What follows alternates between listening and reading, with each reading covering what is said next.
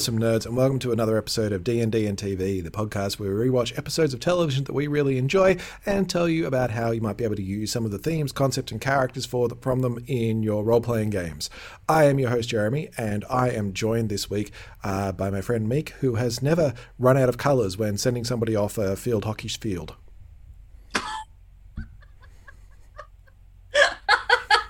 Thanks. Yeah. You know what? It's actually funny you should say that because fun little anecdote. I don't play team sports, never did. But the one team sport I played was water polo, and I did get sent off because I tried to drown people. Like I can't play competitive sports.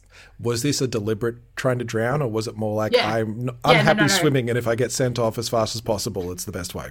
No, it was like uber competitive, just just, just reaching at people and just like jamming them underwater.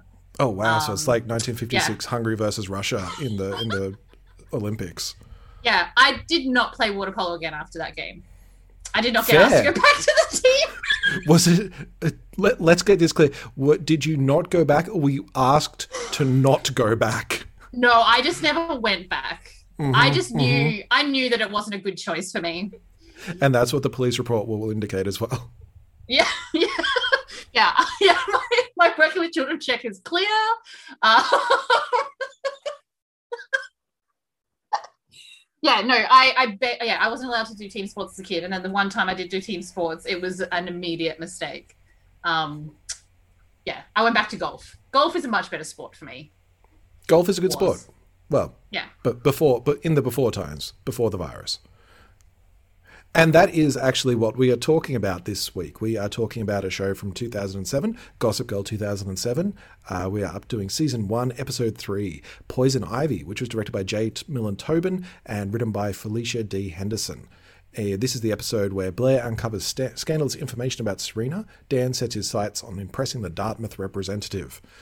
Very, very basic uh, plot for this one, which is kind of It is good. basic, but it's but it's it's a little bit dramery though. It, it seems simple, but it was edge of your seat drama the whole time. I would disagree. I That pause was you Yeah. just actually taking a moment to compose yourself after recalling all of the drama and excitement of this episode. okay. I will say there was a lot of drama and excitement in this episode. Edge of my seat, maybe not. Uh, but this is a good episode. I actually really enjoyed it. I thought it was one of the well, the best that we've seen so far. Three episodes in. Three episodes Got in is the best we have seen so far. And now this is a spoiler-free podcast for this show that is 14 years old. Hmm. Uh, there is one thing that we will always spoil because in the final episode it was revealed that Dan Humphrey, the main character, the um, the poor boy, the lonely boy, Lon- that Lonely boy. Lonely boy. is actually the eponymous character Gossip Girl. Dun dun dun. I everyone in the world was stunned by this revelation, including the actor, because there was no indication. Well, actually, this is what we were discussing. That was there any indication through the series that this character was actually Gossip Girl, or was it pulled out of the ass of the writers at the very last moment? Because Gossip Girl hmm. is this person in the show that continually uses their knowledge and I Hot guess tips from the information. Yeah, hot tips from the kids. Basically, they've got a blog. It is a gossip blog about Mm, one particular mm. school on the Upper East Side of New York. Mm. Why anyone outside this one particular school actually follows the blog is beyond me. Anyone who decides to go, hey, these are children, and I'm going to follow the the ins and outs of their relationships outside mm. of being in their friend group, that person worries me. That person very much worries me and should probably be on a watch list. Yes, but I am just going to counter that with I'm just I'm just checking my facts here. Uh-oh, no, I was there's facts. six- 16 and pregnant came out in 20, 20 2009. Because I was like, there was already shows that were Okay. following kids, but it was a couple of years after Gossip Girl, so Hmm, you know that- maybe your comment fair. can still stand. I don't know. I feel that it's it's very much a New York thing. It's an overheard in New York thing. Um, yeah, yeah. Yeah. It's just that these are people that you see and the Gossip Girl sightings. It's like these are the the scions of industry that you spot, and it's like, oh, and they Mm. were going to this club. It is a very early two thousands. Be your own media. Be your own Masterpiece. journalism. Yeah. Uh, wait.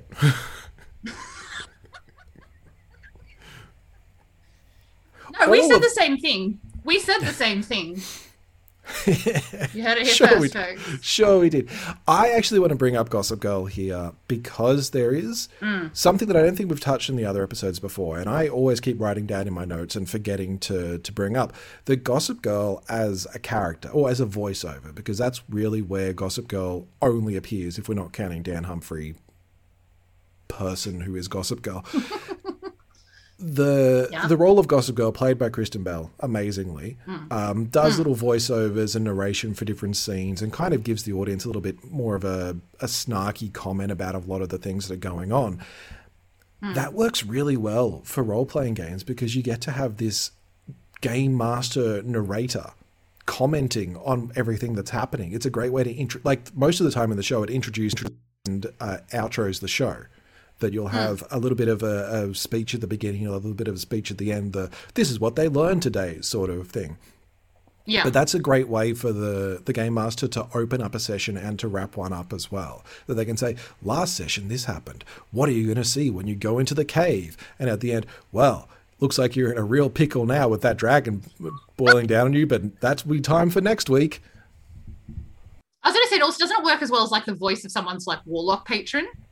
Like they Yes. could be someone's Oh someone's God. warlock patron could be Gossip Girl that just kind of constantly be like, oh my god, I heard that like uh Ariel over there totally like was not stealing like coin from people. You should totally go check it out. I would love that if there is a patron who just wants to gossip constantly with their, even just a god. Doesn't have to Mm. be a warlock patron. It can be a god who's like poking their followers, like, hey, hey, Oh yeah, can you go for get the- cleric as well. Can you get the information from from that people? I just need to i just need to tell all my friends. Just That i really want to know what's in i really want to know what's in that envelope. I've got to know. I've i know actually now great read cool. this as a somewhere, and apologies that I can't credit because I genuinely have no idea where I remember it from. In like, I love when people post these bad character ideas because I genuinely save them um, into my to be played characters. And one of them was someone who had a, I think they were multi-class like cleric warlock, but there was something between the two Davies were like exes, and so this person was like the the custody child that like one would give it powers, and so the other one was like, "Well, I'll give you a better power." But then they were both kind of tussling for like ownership over this like mortal because they were, and yeah, it was very funny. And I suspect was it like, may have been just- fun. it may have just been like the the tumblr blog bad rpg ideas and i Is there a whole blog of these? yeah it's on tumblr um, i'm pretty certain it's just at bad rpg ideas uh, what i always love is there's always someone who reblogs and goes change your name Yeah. yeah, I've got bunches of these saved in my. This is how old I am. This is how I'm aging myself because I save screen grabs of other people's Reddit and probably Tumblr posts because I don't know how Tumblr works and Reddit scares me. if it's a text post that is the best way to do it's called keeping the receipts for when they eventually get deleted. You can do it with twitter Yeah. too I yeah, that's another thing that I should do. No, stay off Twitter. Twitter is a trash fire. And also follow the pod at DNDNTVPOD. Yeah, it's not a trash fire. That particular account is lovely. It is. It is. This is where you'll see some fantastic images from each of these episodes. And also, you know what? I'm wrapping up the show before we've even got started. I think that was great. I think we did really well. Um, did. guys, This was a really good episode. Episode. Uh, Yep. That's a record as well. We didn't even go over two hours. Share, like, us. subscribe. Yep. Yep. and yeah. But we will start actually getting talk about the episode now because there, there's some interesting stuff in this one. I feel that not a lot happens. Like you said, it is full of drama, but it is a very basic one where there's going to be Ivy League, I guess, representatives from all the different universities. All the kids mm. want to get in and talk with their particular one, and that will Yeah. shoo them in for actually going to that Ivy League school if um, if they mm. impress them. That's it. Basically, the entire most of the show or most of the episode takes place either leading up mm. to this one little evening event or directly after. Yeah. It's a great reflection of privilege. Oh yes. to just show a bunch of rich kids who have access to these people to get into these prestigious schools because that's how they work. Well, um, I think this is also when we start to see in the show about that clash between the the the poor rich divide. Uh, again, are you referring to Dan Humphreys there as poor? I just because we do want to point out that again, we say poor, Well, he he's very pointed out. It's very much pointed out that Dan is poor. The the Humphreys Yeah. are poor. With a capital in their million dollar loft in Brooklyn, and their That's art right. gallery owning dad. That's they are right. So struggling. They are. I mean, Poor Rufus is Rufus is constantly cooking, and it's always fresh food too. It's never it's never takeout. Yeah. No. That's something I noticed in this episode that Rufus is always cooking. Yeah. Well, that's because like- he's the cool dad. Yeah, he's the cool dad. Well, he's also the only dad in the, he, like he's a single parent. He better be cooking. You cook for your children, Rufus Humphrey. Yeah. Fair. I think because it's a loft, there's not that much space, and like the kitchen is a major part of the set. And rather Mm. than just have them in the kitchen all the time, it's like, well, let's have him cooking and doing things. Mm. But it seems like Rufus making waffles, Rufus making pancakes, Rufus making spaghetti. All Yeah. right, just chill, man. You don't have to be cooking all the time. It shows that he's an everyman. You know, Make- just like just like you or I, Jeremy, with his own art gallery and his million dollar loft in Brooklyn, he's just like you and me. And his band that he plays in on weekends, and his yes. Yeah, that was in what? What was it in Rolling Stone? Yeah, yeah, just like Yeah. that. Just like his band Yeah. that was featured in Rolling Stone with his art gallery in Mhm, Brooklyn. He's just an everyman. He is. He is. Rufus Humphrey, Everyman. That's actually his relatable. middle name. Rufus Everyman Hmm. Humphrey. Yeah. We start off with basically explaining what the plot of the episode will be, with all the, the child characters, all of the, the teen characters at their school, having the the the set piece of the episode. Yeah, the assembly. Oh. It is an assembly. Yeah, Yeah, they're having yeah. having the assembly uh, with the headmistress or maybe the dean. I'm not sure. I don't think this character even gets a name. Um, they're just They're adult. They're yeah, they're just adult, adult at school, school adult. There's we'll a call them. there's a boy one and a girl one. Yeah, which it makes sense. Very sense. clearly. It makes sense because the schools are separated. It seems to be Mm-hmm. one school, but there is a boys section and a girls section. All Mm. I remember is that the girls' school is Constance, and Yes. the boys is Constance probably some saint or something. St. Jude's. There we go, St Jude's. I knew it'd be a saint. It always is. Constance Billard and St. Jude's. so they go through, uh, and part of this is that the the juniors, because I believe they're all juniors at this stage, um, in in their schooling year. Yeah, which they're kind of like year 10 going into year 11 or like year 11 going into year 12 because they because the next season is them doing all their exams and stuff later on. Right. So, yeah. yeah. So the um, they're going to be having interviews uh, through the through the week uh, to be declared the usher for different representatives from the Ivy League schools. And Dan very much wants to be the Dartmouth uth- usher. I don't like saying that Dartmouth usher. um, and Blair very much wants to be the Yale one. Yes. Yeah. Uh, I mean, I've skipped over the fact that Jenny's in the choir because I feel that it does not matter. It was essentially No. them have a different version of a song in the in the show. it was very Glee esque. It was like It a pop song. Wasn't it? Was it Rihanna? No. Uh, it's can't remember the song now. I think. That's right. Fergie. That's right. That's right. It was pretty horrendous. Like, pretty, not great song. Beautifully sung by Little J and the Constance Billard Choir. oh, there's like a, a proper choir. I just assumed it was pre. Well, I just figured it was like the cool kids doing a little little show like they do at some assemblies. Uh, I'm sure it's some kind of thing, some kind of like probably pretty prestigious chorale program. Um, to do it, I don't know. I feel like here's the thing. I've done some research, right, and I'm going to shoehorn it in at some stage Sure. this episode. I don't know if I just try and make it sound natural or just start yelling it. It is it about a cappella? Is it about Glee or is it It about actually, one of them is about acapella. Okay, so one of it is Okay, about well, this is acapella acapella. because, all right, because I was researching because I wanted to find out because I personally found it very interesting that no one wants to go to Harvard because right, Elle Woods went Oh, to yeah. Harvard, the most famous alumni, Mhm. and you would think that Harvard would be on it, but no one wants to go to Harvard. Blair wants to go to Yale. Mhm. Uh, which is famous for its drama music program, in particular, home to the Whiffenpoofs, Mhm. Yale's a cappella choir. That's true. Now, I don't think Blair would be there for a cappella. No, she wouldn't be. She'd But- be there to marry one of the Whiffenpoofs, most likely. Maybe. Well, see, famous famous alumni from Yale include Jodie Foster, Meryl Streep, Hillary Clinton, hmm George H. W. Bush, Mhm. Uh, All of Blair's which I still heroes. Well, that's the thing. Part of me is like, as I was reading this, I'm like, that doesn't really feel very Blairsy. Like, No, I don't his- quite get. Her father went went to Yale. That's right. I'd forgotten that. Yeah, that's kind of the key thing. Her dad went to Yale, and if there's one thing that Blair does, it's hero worship her dad. Mm, mm. However, poor Serena is not there very clearly.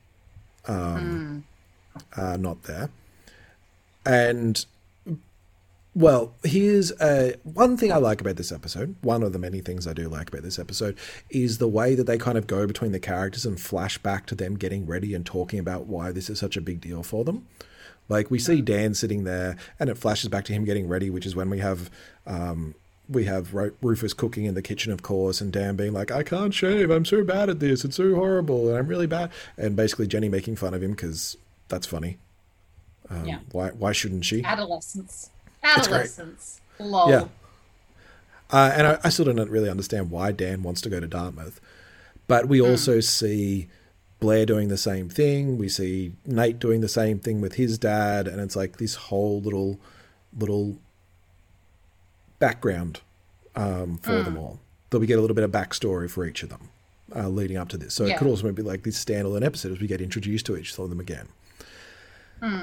I do like that Blair is gushing about how amazing it's going to be for to go to Yale. How she's talking about how she fell in love with the bulldog and all this great stuff. And it's like, won't, Yeah. will do you will you feel old when I head off to college? And she's talking to her maid because her Yeah. mother is still in Paris because it has been Yeah. two days since this show started. Like in universe time, it has been two Hmm. days. Yeah. I mean, that's what my life is like this every week. Like, I constantly have to deal with, you know, really fancy parties and then, you know, interviews with Ivy League schools. I mean, maybe not today, maybe when I was in high school, I should say. Um, Yeah. yeah, It's 100% what my life was. Yeah, we That's why I constantly find this show so relatable. We constantly had so Ivy. League reps showing up in different Mm. air, different country schools in uh, in Yes, Australia. I was actually thinking about this. What would be an Ivy League school in Australia? ANU, You reckon? yes. As an ANU alum, mean- I most definitely believe that my school is Ivy League. Okay, okay, okay. I see. No. I know both of the ones I attended are definitely not. I mean, Mm-hmm. I can tell you the art school. I know the I know like the Juilliard of Australia. That's like WAAPA or NIDA. Yeah, but in terms of like, well, hang on, WAAPA's also very good for music theatre. I think. Uh, Yeah, but NIDA it's is mainly NIDA. acting. Uh, but yeah, I was trying to think. I don't know what our Ivy Leagues are, but U- UN UNSW. UNS at UNSW, Uni of Melbourne, um, as well. Yeah. Uni of Melbourne's got quite a rep. Basically, just have a look through top five Australian universities, and those are our Ivy League. we have, Hey, we've got twelve now. is that really all? No, we've got tons. Wow. Yes, let, let's just let's just remember that I am from the Ivy League of of Australian universities. Two of them, in fact, um, having degrees from both ANU and Uni of Melbourne, uh, and this is why I'm able to do a podcast about Dungeons and Dragons and Gossip Girl. You'll be on the you'll be on the notable alumni in no time. No time. Oh, of course I will. I donated twenty bucks this year. I'm like one of the highest donors in the Oh. in the country. Good on you. I get those Also- emails from my past university. I'm like, I'm already paying off my HECS. You're not getting a dollar from me. I should point out that's probably the highest amount donated by an arts graduate, certainly. So what I really got some when Blair's gushing about Yale and talking about how great Mm, it was in the sweatshirt, and she, this is when she reminds us that her father went there. I was Yes. getting such Gilmore Girls vibes from it. Okay. I don't, I don't know. Did you watch Gilmore Girls back in the day? No. Okay, no. that I know of it. Yeah, so that had the the teen character who very much wanted to go to Harvard, and spoilers, when she finally graduates, Ah. she gets into Yale. Uh, well, she gets into fucking Ah. everywhere, but she goes to Yale because it's quite nearby. And despite the fact that she wanted to go to Boston, and she wanted to do all this, like Yale's closer, and she likes Yale, and it's such a good school. And she's like, I guess I'm going to Yale instead. And it's like a big episode, and it's like really quite telling. But this that's been my, I guess, knowledge of Yale. That's all I really know about. This is how I know about the Whiffenpoofs, uh, but from Gilmore Girls. Ah, Wait, why do I know? amazing. The, I'm just I just assumed you would know because there's another show that's uh, got the initials GG. No. Again, I, I don't know if we've touched on this yet, but I have a very small uh, library of media that I have accessed over the years. I find one thing that I like and then I just watch it like obsessively. Hence why you picked Gossip Girl. Yeah, because I know my Gossip Girl stuff. Yeah. I've watched it several times over because it is a masterpiece and it's very easy to watch many times. Well, every you- time you find a new layer, You would know why Serena is late to this assembly. I do 100% because she had been been doing some lovely sister duties, hanging out with her lovely brother, uh, who is still institutionalized at this at this point. Yes, uh, still at the a- Ostroff Clinic. Yeah. Um, for Yes. his his. Do we we know why? I mean, we can find out this episode anyway. He had a suicide attempt.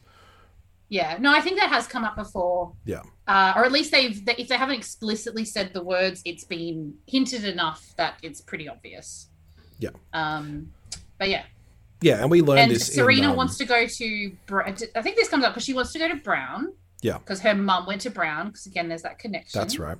Uh, which is also super interesting because Brown is a famous science, very strong science university, research university. Which again, I don't want to judge Serena. Like I think we see later on in this series, she's actually like very studious and you know really trying to make the most. But I just Well, don't feel like now. science is her passion. No, I don't. I don't think it is either. I feel that she's smart and good at science, but she doesn't care about it.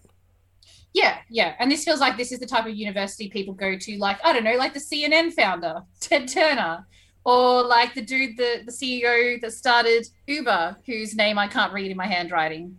Oh, but get- also really interesting one, Andre Leon Talley, who an amazing fashion journalist went to Brown. So maybe that's what she's going for. Maybe she's going to go do French literature like him. That Yeah, checks maybe. out. As you do, you head to a science school to study French literature. Maybe they have a very particular niche, strong French literature. I mean, they produced Andre Leon Talley, so. Maybe they do. I noticed that you don't have any information about who went to Dartmouth. Is it just because you didn't care? Or No, I have Dartmouth as well. I just was trying to not be quite as aggressive in my lack of segues. No, Dartmouth, uh, which this is going to make it a super why Nate doesn't want to go and why Okay. Dan does. that's a good. That's a good thing because I just kind of assumed that Nate just wanted to pick his own path because it's very much when we see him with his dad. His dad's like, "We've got three things. You need to focus on." Dartmouth, law school, and Yeah. Blair. And it's like, that's all you're thinking about, Nate. Just do this. Do as I say. Try not to cut me off next time. You know, almost knock me over the side of the bench. I didn't cut you off. I didn't mean to. You win fair and square, and nothing can make me prouder. Until you get into the old alma mater, that is. Dad, we talked about this, about me keeping my options open, looking out west. Yeah, of course. Well, let's get serious here. Someone with your grades wants to get into Dartmouth, you need to appear to be working for it. Dad, I Ushering the rep is a good step. How come every time I bring up going to USC, you act like it's a joke? Nate, there's a plan here. Maybe I want to make my Listen, own. your mother and I didn't work this hard, so you can just make things up as you go along. Dartmouth, law school, Blair. Soon you're gonna have everything. Listen, I'm late for work. Nail that interview today. Go green. And I feel that anything that that guy says to you, you want to do the opposite. And I thought that was why Nate was like, no, no, I'm not going to go to Dartmouth. No, well, I mean, possibly that's probably also part of it. But but Dartmouth is known for its uh, rigorous academics, small class sizes, um, which I can see Dan wanting to really be the intellectual that he is. You know, he loves being a broody, you know, Oh. kind of uh, academic. But Dan's going to be a, he's a big fish in a small pond in his little school here. If he goes to Dartmouth, he's just going to be an av. Okay, this is perfect for Dan. Dan actually needs to understand that he is not special. Well, I think as well because Dartmouth, especially like when I was trying to find like you know famous alumni from Dartmouth, it was just a lot of old white dudes. Uh, like it's very much I can Perfect see why that. his dad is super like why Nate's dad is super pushy about him going to it because it's that kind of like prestigious school where it's like my father's went there and you know you'd be in a room in some hedge fund I don't know, meeting somewhere, and they'd all probably go to Dartmouth. But I think for Dan, if he can get in there, it proves that he is part of that and worthy of that, you know, circle. Right, right. Um, the only famous people in there that I recognized were Mindy Kaling and Rachel Dratch. Oh, nice. Uh, yeah, I know, right? Which doesn't fit anything like they obviously have strengths in comedy writing and all that stuff, but So a Um, writer's A lot of the other people. Well, I don't know. I just they're, they're the only names I recognize. So I was going through, as I said, it was just a bunch of like a lot of business, a lot of people who do business and finance and boring stuff. The usual, yeah. Um, I do like that you said there's a lot of straight white men and they enlisted two women. Yeah. They're the only ones I care about. Um, Rachel Dratch in particular. Oh, actually, Mindy Kaling as well. Mindy Kaling's great as well. They're both great. I'm just a big SNL fan. Um, yeah, but on to flip onto this, is this just going to become a whole episode discussing actual Ivy League schools? A little bit, yeah, because I, I want to talk about universities and role playing games and D and D and fantasy stuff too. But Oh, let's go through okay. the, the real life ones first. Great, because I tried to research that and I didn't have a lot of luck. So I'm very intrigued to have your perspectives.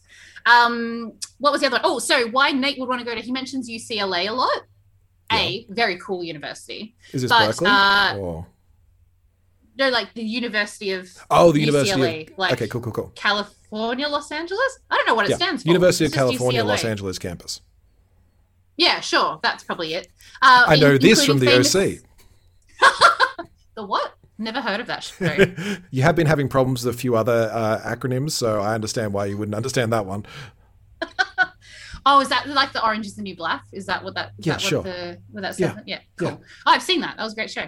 Uh, UCLA has famous alumni such as James Franco, Ben Stiller, Steve Martin, uh, known for Mhm. its theatre and its film and TV.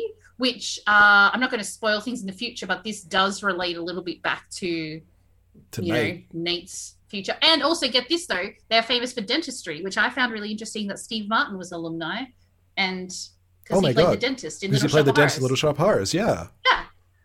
That's that's an interesting connection. That's also making a lot of sense for Nate because Nate's Hmm. key strength is his good looks. Oh, Like yeah. he he's not great at other things. Hmm. Um and I feel that he might just want to go to UCLA because he could probably get into acting not too difficultly and Yeah. they'll teach him how or to do it. modeling, or Yeah. yeah, Yeah, he's very pretty. for sure.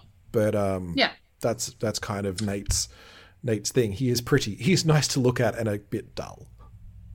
yeah, yeah. Lovely, lovely person. I Great find it guy. interesting that you didn't mention any of the cast having graduated from any of these these universities.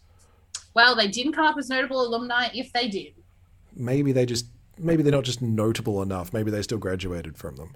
Did you look into Harvard? Because of course Natalie Portman graduated from Harvard. Do you like the way I say Harvard?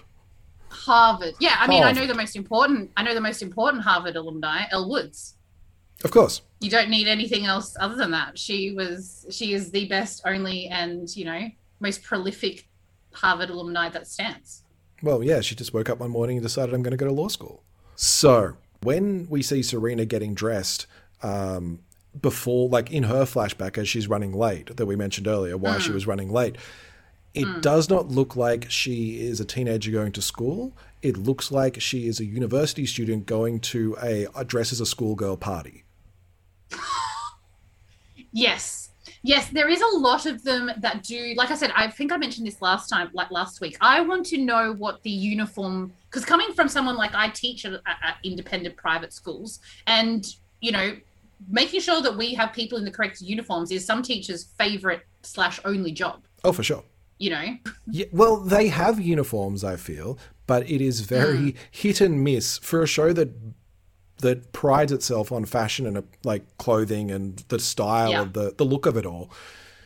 They seem to have just some days where they're like, yeah, we'll just show up in whatever coat we want, and in some days it's like, no, no, you have to have the skirts to this high above the knee, and you've got to have a tie, and you've got to have a blazer, and Chuck gets away with his scarf for some reason. Oh my god, I want to strangle him with it.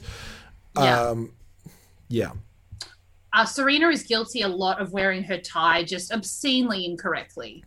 Yeah. Like I think there's one one day she wears a tie with like without a collared shirt.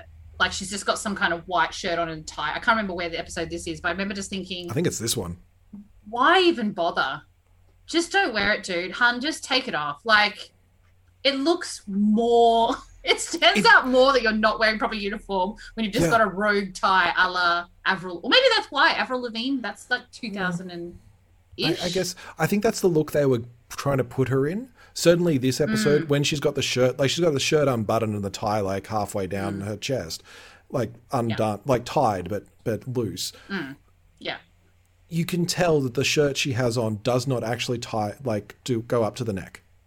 That this is no way a shirt that you wear a tie with unless you're wearing it exactly the way Serena does. It I Yeah. feel it might just be like a like a polo shirt or something. It's certainly not a shirt that needs a tie. It's not a dress Yeah. shirt.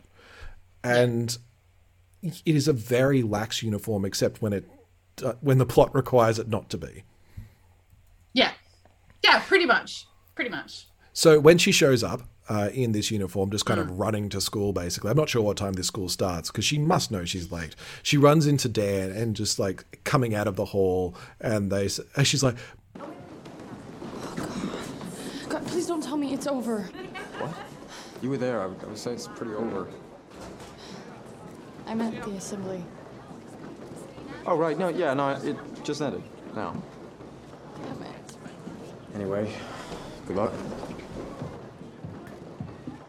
Oh, "Yeah, that's gotta hurt, Dan." awkward. Yeah. So awkward. Yeah, it, it's very clear what is on Dan's mind for the most part. It's uh, it's not schooling and assemblies. Uh, I love Blair's little snark at her as well. Do you remember what Blair says? Not exactly.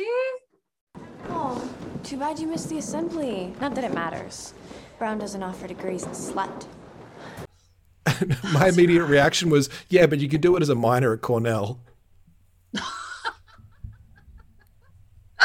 Not, Yeah, how Not- come they're allowed to use the word slut, but they can't like swear? That's always fascinated me. With uh, that's that's a again, this is an aside. Just in terms of senses, I, I always get like, how come you can say that, but you can't say shit? we will get. We can on this podcast. We can. We can say whatever we want on this podcast. We can say that the problems with the American uh, censorship board are huge and problematic. I would say because they are very much saying that slut is a bad thing and they are shaming somebody who is seen as a slut. So this little interchange or exchange, I should say, between um, Blair and Serena is essentially set up so that we know that they are still clashing. That they're what? Like, I hmm. mean, it's it's been two days since Frenemies. Blair. Yeah, it's been two days since Blair figured out that that Nate fucked Serena six months ago hmm. and basically hmm. cheated on his cheated on Blair with with Serena. It's like yes, of course they're still fighting. Either way, when we jump to um, the next scene with them playing hockey together, uh, and of course they play hockey. It's like, yeah, of course this school has hockey. Probably, I'm surprised they don't have lacrosse, honestly. Uh, except they have They that probably do well. for the boys. The boys probably do. Yeah. Oh, I because this yeah this checks out. I was gonna say it reminds me of the Regina George. You know when Regina George Yes. comes out for Mean Girls, it's very much that same energy. yeah, yeah, Uh, where there's same, just that same aesthetic. Yeah. very type A personality teen girl who has a lot of unbridled fury at different things, Mm. and it feels like hockey in particular is a way of um, releasing a lot of that aggression, uh, which Mm. we see a number of times in this in this sequence as Serena keeps trying to talk to Blair. Which is so so poorly done. It's like you're running next to someone. Hey, now I better try and explain my side of the story. And every time she tries to, Blair just fucking smacks her. Just like hip Yeah. checks her, shoulder checks her, trips her. Um, Not even subtly either. She's deliberately doing it. And this is where the Yeah. ref's just like green card, yellow card. It's like, I'm running out of colors, Blair. Yeah. like, I'm going to have to send you off if you keep doing it this obviously. And Serena's Yeah. response this time in after she Blair gets the yellow card and just gives this grin like butter would not melt in her mouth. There's this little little bounce from side to side. It's like, ha ha, I'm winning. Serena just goes, fuck this, and tackles her. Yeah. Just like almost a clothesline, just a huge smash, knocking her to the ground. Um, it's awesome. It is awesome. Brilliant. Blair does a pretty good fight. cat fight. Yeah, it is classic she cat does. fight. Yeah. Of Oh, course and- she does. And sport miniskirts as well. Yes, yes, and very thick belts. Yes, very, for some reason. obtusely chunky belts for a PE lesson. Yeah. I don't I don't know what that's about. Ha- It's just cool. is- It's just fashion, Jeremy. It's just fashion. Yeah. Yeah, this is the this is where the uniforms um uh, are top notch. The the chunky belt. Yeah. But yeah, Blair gives a pretty good showing in this. She's not she's not just letting Serena win here. No. Um She's probably got a razor blade somewhere on her person. Like, Oh, for sure. If she wanted to, she could definitely go next level. Yeah. And once once um you know the fight's been they've been pulled apart and um they're just kind of standing nose to nose, as of course they would be. Uh, Serena's like, "Cool, can we have a truce now?" Like, fine. And Blair then fakes an injury. It's like, "Oh no, I'm so hurt! Ow! Look what she did to me!"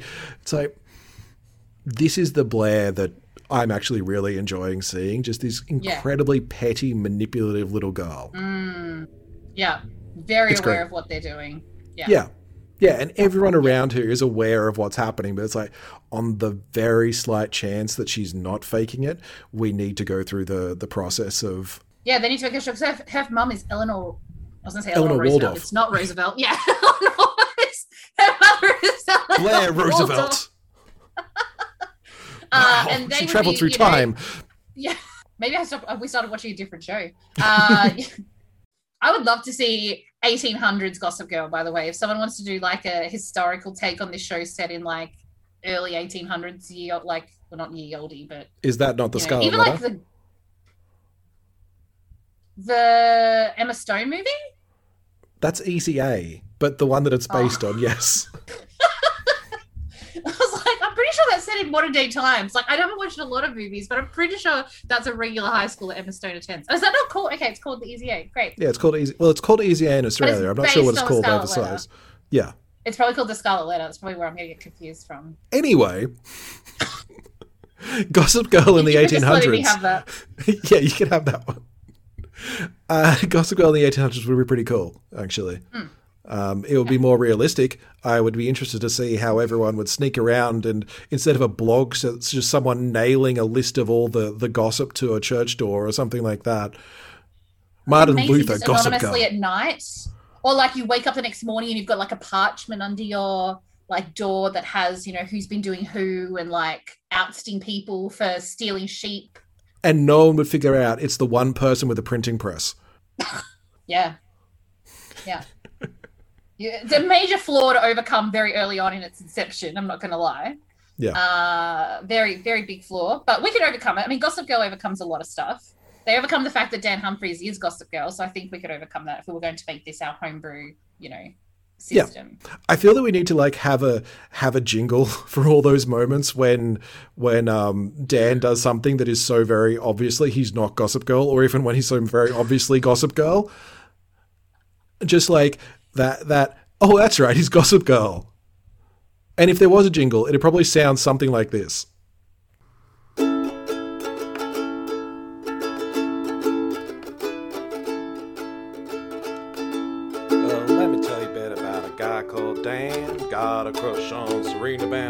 Woodson, but he'll spread rumors about it any way he can.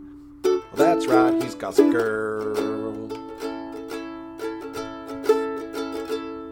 Well, I don't know if you heard, but Dan is poor. Hangs around the rich cause some talks him in the jaw. But that ain't enough, so he calls one a whore.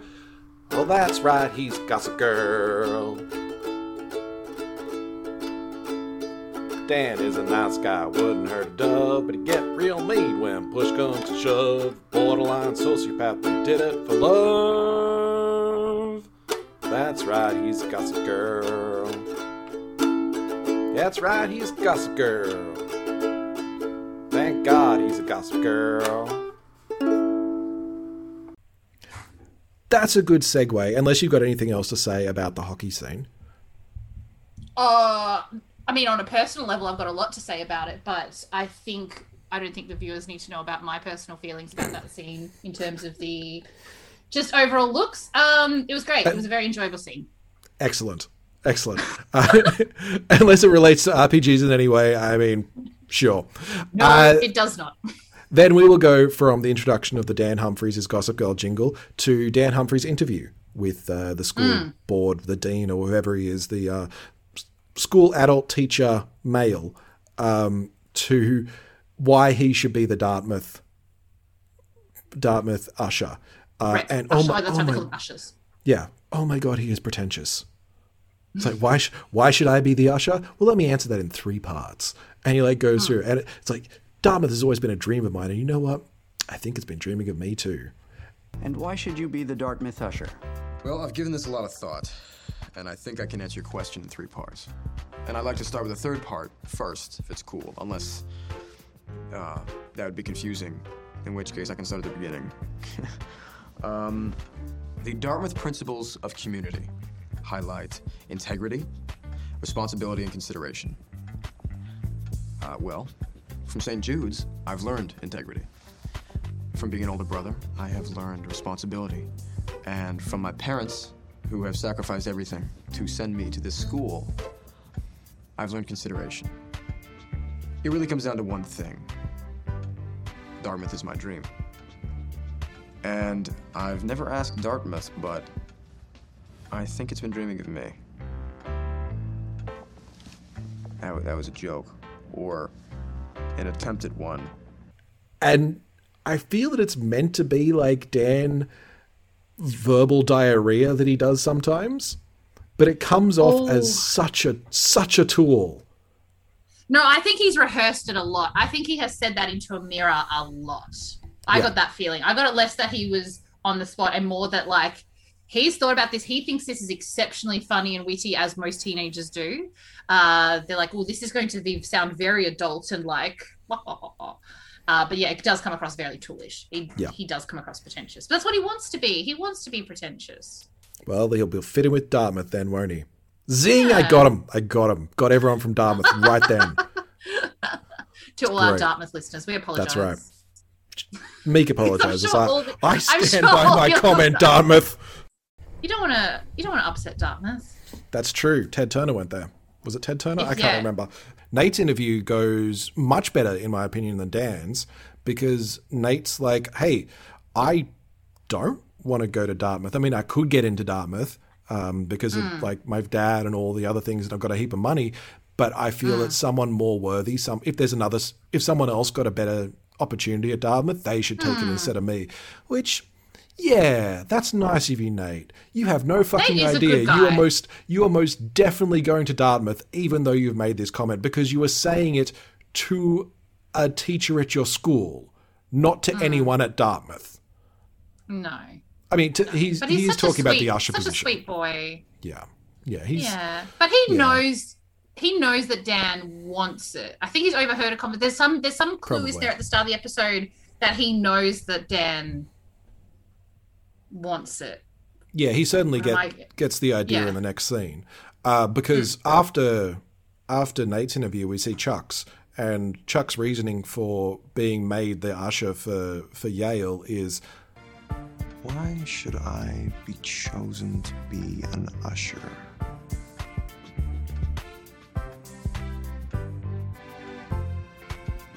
I'm Chuck Bass. he's such a tool. He's such a tool. The number of times, if I was his teacher, I would just be like, "No, get the fuck out of my class." It'd be like the scene in in Ten Things Mhm. I Hate About You, where it's just like, "Shut up, shut up, pipe down, You you. that I do not care about you, Chuck Bass." Yeah, you say that until as you're about to say that to that student, and then you look out through the window and notice the Bass Library looking at you, Yeah. followed by the Bass like hockey court over there, and you're like, "Oh, that's right. This I can't say a single word to this child because Yeah, that's true. Otherwise they will tell their father." What's Draco Malfoy? Oh, my father, My father will hear of this. Yeah, That Uh, that is fair. Then again, I probably would not be working at either of these schools. Uh, oh, I would love to teach at Constance Billard. Constance Billard, if you're real and you need a teacher, I'll take it it. would it would be very interesting. Now, I, bringing it back to RPGs, the actual purpose of this podcast. Yes. I feel this. How would you feel about this scene in a game that you were running, where you kind of have these interviews one on one with a player, um, and Mm. do little little semi role play with it? I feel Yeah. it actually kind of be a really fun element to rather than Mhm. them all as a group try to get into somewhere. Um, Yes. Actually, have them one on one and be like, you've got to convince this NPC why you're allowed into the building or why why your party should be accepted into this this I want to say prison into this palace. Yeah. I've done this once before. Not in a Oh. separate, not like where I took people one on one outside the table or anything, Yeah. but we said they were, they something had happened and they'd been involved. Like I think it was a robbery where Mhm. they actually went to stop it, but when by the time guards and stuff got there, they were the ones found. And so I said to them, "We're going to all, I'm going to interview each of you, and you're going to answer some questions, and then I'll decide the DC based on their answers. Because it also came to like it was me, like how good your note taking, how do you remember, who do you like, you know, making sure you get names correct, making sure that your stories kind of line up, and whether they could convince the police that they were in fact innocent or guilty. Uh, so the dice roll still came into it because even people who did quite well, like you know, if you rolled low, well, it just maybe came across that you were super nervous and like you were saying the right Yeah. things, but your eyes were just darting everywhere. Yeah. Uh, but yeah, it was super fun because they got really stressed because Yeah. some people didn't take any notes. so So it works Yeah. really well, um, and people should do it if they get the opportunity. Uh, if you can find Yeah. a way to bring it in, do it. Yeah. Uh, and then you Uh, have kind of the results almost immediately, where the next scene is them getting, you know, who gets, who's on the, who's been chosen for each usher, and Dan got nothing My favorite. No. because Dan's poor. Yeah. As This is one of my favorite tropes as well. Any American good movie that has like a, a sign going up and a bunch of students all crowding around. Yeah, to- because that's what I've never had that happen in my schooling life ever. I have, and I can't remember what it was about. It might have been for a sports team. Um, And it was more of a case of, oh, yeah, that's going up at lunchtime. So I guess we're walking past, we'll check it out. But it certainly wasn't for, it's usually for plays, I find, is plays or student government or results, I find. Because the best way to prevent competition and um, mm. dangerous rivalries between students is to put it up where everybody can see it and see your rankings mm. compared to everybody else. Mm. That's um, a yeah, really it's good a really good confidence booster. Yeah. Yeah, Yeah. definitely for those lower students because if your name's not on there, clearly you did really well. Yes, all of those things. It's certainly something that happens in a lot of anime as well with um, with Japanese high schools. I don't know whether that's a real thing either, but Or is that just something they've adapted from what they've seen in American culture? I don't know. Do you know what I It mean? feels it feels like it's actually it happens often enough that it may be a real thing. That it's like rather than just handing your essays back, I'm just going to put your rankings up there because that's a lot less work for me. Fair? Fair? And it would be easier. This is why I find it ridiculous in a private school in particular, because would you not just call the people who have been chosen into your office again and just say, you Mm. received the Yale thing, you received the Dartmouth thing, rather than just put it up? Yeah. Everybody got it. Everyone knows now. Yeah. I mean, the only downside with that is you wouldn't have two people just happen to look at the same time, one having got the role that the other one wanted, and then an awkward dialogue ensuing afterwards. It is Uh, I'm not saying that that's why. I'm not saying that it was a device used for you know exposition, but it is a it is a very um very awkward little scene uh, that happens between Nate and Dan. Uh, and Yeah. Dan gets his little socialist hat on and is like, "You just got it because you're rich, and how many how many library wings did your father have to pay for?" Uh, yeah, exactly. Which you know what, it's it's probably fair. I love that Nate is so he's beautiful himbo boy in this scene. He's just like I and Dan's giving me advice and saying like, "Gee, have you even read the book that the the Dartmouth representative's done?" He's like, "He's an author." Like, Yeah, oh, huh. It's Yeah. it's so wonderful. yeah, But you can see Yeah. as as Dan's like storming off, you can see the little cogwheels inside Nate's head just ticking over, and he's like, "Huh, I think he wants to go to Dartmouth instead." yeah. Bless, but he does go. He, you know, you can see though Nate wants to try and do the right thing after he gets that He role. does. He does try and, you know, bless him, bless Nate. He does. He does. Nate's Nate's good deep down. Um, he is. Yeah. Uh, and so Serena, actually, when Dan runs into her after his little storm off, deep down, um, she she tries to encourage him and be like, "Hey, it's not that bad. You're still a really smart guy. You're a really nice guy. All that kind of stuff. Do I still have a shot? Maybe I don't know what. Can't remember how they actually ended things. Either way, and and he kind of points out, well, didn't your parents go to Brown and and other places? Are you not just going to be able to get in because you are also rich? And she has Mm. to kind of agree with that. Um, like she doesn't really have a a leg It's to not a great stand on those ones. Yeah. No. Um, so he leaves again because that's kind of Mm-hmm. what Dan does a lot of the time. It, a lot of these scenes do seem to end with somebody storming off. It's like that wasn't. A lot. That's that's you know that's appropriate of adolescence. It's true. Melodrama. when is when a- one can't when one can't quite you know vocalize or you know their their their feelings or emotions. You go, yeah, communicate. That's the word. They physicalize them. in The lot of- inability to remember the word communicate is, is telling in this situation. I swear I do good words sometimes. Reading helps your English speaking good. I know, which I don't do enough of anymore, and it's now showing. Um, So yeah, did we want to Yeah. talk? What before we get into the, or maybe we will talk about this later. But like, I do really want to, because I was trying to find what the Faerun, for example, you know, what what's the Faerun Yale? Oh right, Uh, yeah. What's the? But I couldn't really find like obviously when we think about schools of magic in terms of D and D, we think about necromancy, you know, Yeah. divination, blah, blah, blah, all that stuff. But there's and I know Strixhaven's coming out soon, which is, but that's a Magic the Gathering school, I believe. That is a I'm Magic not the down Gathering with the school. MTG stuff. So it's not Um, Faerun lore or Forgotten Realms lore. No, no. I feel that the Forgotten Realms doesn't have too many actual schools. Uh, Eberron has Morgrave University uh, in Sharn, which is like the big, essentially, I guess the the Harvard. Uh, I don't think they've got too many other universities, and that's really set up for you have an academic that then says, "Oh, I found this map, and it seems like there's some sort of ancient archaeological treasure. I'll send the party out to go and get it," uh, sort of thing. Or they found some sort of sub old prophecy from the dragons. So Eberron certainly Yeah. has one because Eberron is kind of that steampunky 1920s feel to it. Yeah. You get universities in other role-playing games than D&D. Things like Call of Cthulhu features Mm. universities heavily because a lot of well, with um, with Lovecraft writing about New England and Massachusetts and that whole area quite often, there was Miskatonic University, which was kind of one of the Ivy League schools. So you can have a lot of university students doing a lot of these investigations. And something like Kids on Brooms is essentially Harry Potter, the role playing game, uh, Yes. where you have a magical school that all the, the characters are going to, which is a really cool game. You guys should check it out. It's Kids on Bikes, but with brooms instead of bikes. I guess in the new Magics and Misfits, the new Dimension 20 series as well is set in Hogwarts, faux Hogwarts, or I can't remember what they've called for it. Hogwarts. I, I need to watch more of this show because it's very, very good. Uh, I've only seen Yes. the first episode so far.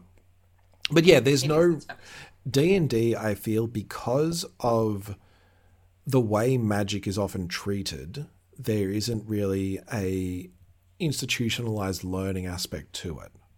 It is a bit more you learn because you are able to do it and you just kind of teach yourself, or you find one mentor and you learn directly from them.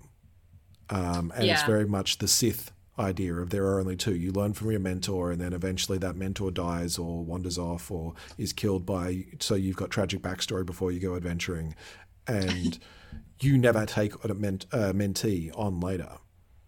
And we see this in in classic stories about D and D. That Tasha from Tasha's Cauldron of Everything um, is essentially Baba Yaga's adopted daughter, and is trained by Baba Yaga, the the witch of, of Russian yeah. The hag, yeah, the hag of Russian mythology, and she goes through and learns from different people through her life. That it is mm. kind of master apprentice sort of setup rather than you're going Yeah. to charms now, you're going to transmutation now. Mm. And I think if you're going to do that, it's a really great idea because there's all these great ways of having adventures with magic rung amok. But I feel that there is the one problem with leveling. That when you're playing Yeah. an RPG or when you're playing D and D and you're using magic, you quickly become more powerful than even the teachers. Very, very Yes. fast. Yeah. Well, see, I like to think like because because my homebrew world, like I said, it is I I guess based off Gossip Girl. Well, it's not based off Gossip Girl, but it's that idea of classism and looking at you know what happens when the wealthy can achieve one thing and the rest of the people are left not to be able to, and what's Yeah. the discourse there. Uh, I do have magic schools that, but again, so if you want to become a wizard, for example, only people that come from nobility can become wizards because they are the only ones that can afford to like this, like send their kids to the Yale of you know Ambrosia. But They're the only ones you know, that can afford the paper that they need to write all the, the notes yes, and the yes, the and the gold and the yeah. yeah, ex- absolutely. Uh, whereas, but there are still people that exist that are fey touched or that are sorcerers or you know make pacts with Hmm. you know other deities and stuff. So it's not to say that there aren't just regular people out there that can also do magic, like enchanters and things. Uh, I've also got a whole like I've got a whole like this will be a sort of shock to you, a whole like bardic town village that used to have an arts school uh, that has since unfortunately been decimated. Uh, and Yeah, take out the arts my- first. The Yeah. funding was cut. It wasn't a dragon attack or anything. The government just said, "Yeah, we're not going to need that during a pandemic." Yeah, yeah, yeah. Essentially, guys, it's not essential. We're gonna let that go. I, in the homebrew world that I'm currently building, I'm stealing this idea directly from the new new Naomi Novik trilogy, uh, the Scholomance books, which are amazing and basically set in a magical school like this. Uh, in the the novels, the idea is that this was a magical school, kind of like Hogwarts, that got set up to protect the children from all the monsters that live and feed off magical creatures. Because as a child, you're not actually that powerful and you don't know how to do it. Over the centuries, the school has become dangerous. And now it's a little bit more you get sent in and you've got a hope to survive to graduation because graduation is just this Oh. running the gauntlet to the gates and hoping you'll get there and nothing kills you. Jeez. And I decided to do this in my game in a similar way that if you want to learn magic above a certain level, you have to go to a place called the Spire. And that's mm-hmm. whether it's sorcerers, artificers, warlocks, well, not warlocks actually, wizards. If you want to learn magic professionally, you have to go there. Yeah. And at some point in the last hundred years, a massive storm swept through, and things have started to change recently. That books aren't where they're they're supposed to be, and mimics are attacking people, and monsters seem to have gotten in, and no one has really actually twigged on that something in the school has gone evil uh, Yeah, until right. people start to get killed. And I've left it open. I don't know why I'm leaving it open because it's my fucking universe. I can do whatever I want and I can know what happens. it's unclear whether it's something like a mind flayer that's feeding on people or whether it's like a, a devil or a demon that has taken over and is like, but I'm drawing them in and I will own their souls. And I just want Yeah. it to be, hey, here's something cool that you could do because I feel that schools I don't know whether it's something to do with D and D and RPGs. They are primed for evil adventures. That something Oh, has sure. gone wrong. I mean, I could make a very large and generalist statement here, and I'm going. to I'm going to speak from this from my own personal experience. School, not not a great not a great time for for me. Uh, so if I can go back and you know fight some kind of evil in a school, there's definitely a part of me that's healing from that. About you know taking away the evilness that was adolescence and high school. Um, I'm not going to say that other people who enjoy the hobby, you know, found it difficult through high school. I would, But- s- yeah, I would say yes. I feel that there's a lot of lot of RPGs that tie in with schools in different ways. We talked about Monster Hearts before. That hmm. Monster Hearts is very much about teenagers and the changes people can go through. In this case, becoming monsters, but it is Yeah. very much set at a school and kids on bikes. Again, hmm. can have a school as part of it. Kids on brooms will have a, a school on it, and Strixhaven. The, the setting that's coming out Yes. probably around the time this episode's going to air, to tell the truth, um, is about adventures in a school as well, as far as I can tell. Yeah. Uh, so yeah, I don't think you're alone in that regard. I feel that it's just a matter Yeah. of the rules and the setting fitting uh, the the aspect of it. Yeah, I think it's just a nice place to revisit though in a role playing thing because you can go back and do the things that maybe you didn't get to do, you know, in back in the day. Uh, you can, you know, have friends and you can have adventures and you can, yeah, live the heroic life. If role playing is about wish fulfillment, I feel you don't even have to do it when uh, years later. You can do it when you're in the school, and you can make that teacher that makes you take off your your Buddhist necklace, turn them into the evil villain, and have them slaughtered halfway through the adventure. Well, don't tell me that because I teach kids how to play D and D, and now I'm worried that one of them's going to go off and make a homebrew world where I'm the BBG. Or That'd they be might make you- horrible. They might make you wear the creator goddess. Maybe I'm a deity. Yeah. I'm gonna, I'm gonna ask the kids on Monday. I, I think it would be I- awesome if somebody made me a villain. That's so. I- do it. If somebody made me a villain in their game, that would be amazing. as a like as an NPC style situation. Yeah. Can't imagine you as a villain, Jeremy. No, What- what would I'm your- a lovely what would your villainous- adores. What would your villainous power be? Well, if I tell you, then I'm not going to be able to take over the world because you'll understand my weakness. Oh, so close to your kryptonite. So close. I know. I, I So saw what you were doing there. Uh, and speaking, speaking of uh, people seeing what we're, they were doing, Blair has a plan. Going back to Gossip the Girl. episode that we were talking about, Gossip Girl. That's right, Gossip Girl. Got it. Got it. well, I'm back. yeah. Um, Gossip Girl does have a plan. Gossip Girl has a plan. I say Blair has a plan Hmm. that she has called Chuck, um, who is Yes. a little upset that he missed out on the cat fight between Blair and Serena, uh, which is fair. Aren't we all? Yeah. And I mean, if we're missing out on that, then we missed out on the showers afterwards where they made up a little bit. So we won't get into that at all. uh, that I feel that's what. Um, look, when Chuck does it, it's creepy. When I do it, it's cute. Hey, whatever helps you sleep at night. Either way, Chuck, or sorry, Blair wants to. Blair wants Chuck to find out why what happened with Serena. Where was she? Yes. which she kind of knows already, but why did she have to come back to New York? And she seems to think that Chuck is going to be the best person to do this, simply because it seems like she has her two little sidekicks, who I still haven't learned the names of, um, who would, yeah, who probably would ask a lot of questions, and then they've got power over Blair, and that's not what Blair wants. She can't ask Nate because Nate's not allowed to talk to Serena, and Nate is a big dumb puppy dog that would just go up to Serena and go, "Hey, what happened?" Uh, so Chuck is the one that is uh, chosen to find out. And I, I like this. We're starting to get a bit more of a relationship between Chuck and Blair. And a lot of the time in the show so far, they've been paired together. We'll see shots of them standing beside each other or in profile and kind of. So there's a little bit of a, they're a dark mirror of each other.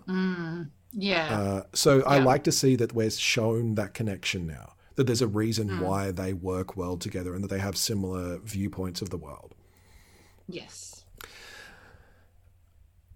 So that's a little melodramatic, but not as much as Dan's entrance into the Humphreys loft in Brooklyn, where he just storms through the kitchen, ignores what Rufus is cooking, because of course Rufus is cooking, uh, and flops down on his bed. And Rufus goes to to check on him as a good dad would. Good dad Rufus is the the new hashtag Yeah. for this episode. Great. Um, and Dan's complaining about how dumb Nate is, how Nate got the spot. That what is it? He if he he had an original thought last year and it died of loneliness. It's like that's And this is where we go, ah, that's why you're Gossip Girl. I see it now. Yeah. I see Yeah. it.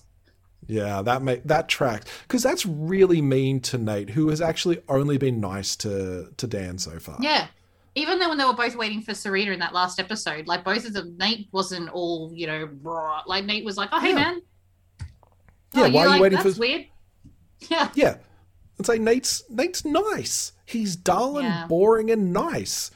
And Yes. well, it's a it's a shame that um and Dan does kind of realize that. He's like, yeah, whatever. I don't care. I'm being sulky because of stupid Dartmouth Yeah. and, and things. Yeah. Um Because I'm poor. And I yeah. won't get to Dartmouth. That's right. So he tells he tells Rufus, "Look, I, I'll just deal with it. I'm just going to sit here in my lonely little loft in Brooklyn, where I've got no prospects whatsoever, uh, and, and handle it myself." And Rufus gets a bit of a wake up call because Jenny says something similar as well. That um, Yeah. the Humphreys aren't exactly royalty uptown, and Rufus is just like, "Well, are you okay with that?" And Jenny's like, no, of course not, but I'm used to it. Hmm. So, And it's this whole argument of, you know, sending them to quote unquote a better school. Is it actually the best thing for them in that context? Like, is it actually benefiting them? yeah. To what extent? Yeah, it's like if you're sending them there to network and have a better opportunity, but everyone hates them, and Dan in particular not making any friends, which is kind of the purpose of a lot of these these Ivy League schools to have a network of people you know who will then help you out later on. If he doesn't do that, then what's the point? It's just a slip of paper that you could spend a lot less money on. Uh, and he can Yeah. actually get by on his actual talent, which he seems to have a bit of. I mean, he set up a, a Gossip Girl website all by himself, he doesn't seem to have any sort of coding experience. It's actually just a MySpace page. They just they just block that out every every episode to make it look more published. Uh, so Chuck puts his plan into action of um, watching, Mhm. finding out what Serena is doing, which apparently just means Yes. stalking her in a limo. Yeah. Which is uber sus. Like he's not at a distance that it's not, unless Serena just is so blasé about limousines because that's her life. I just assumed But she had she her seems to be at this in. moment. Does she, actually, I think she might be listening to music, but even still, you would.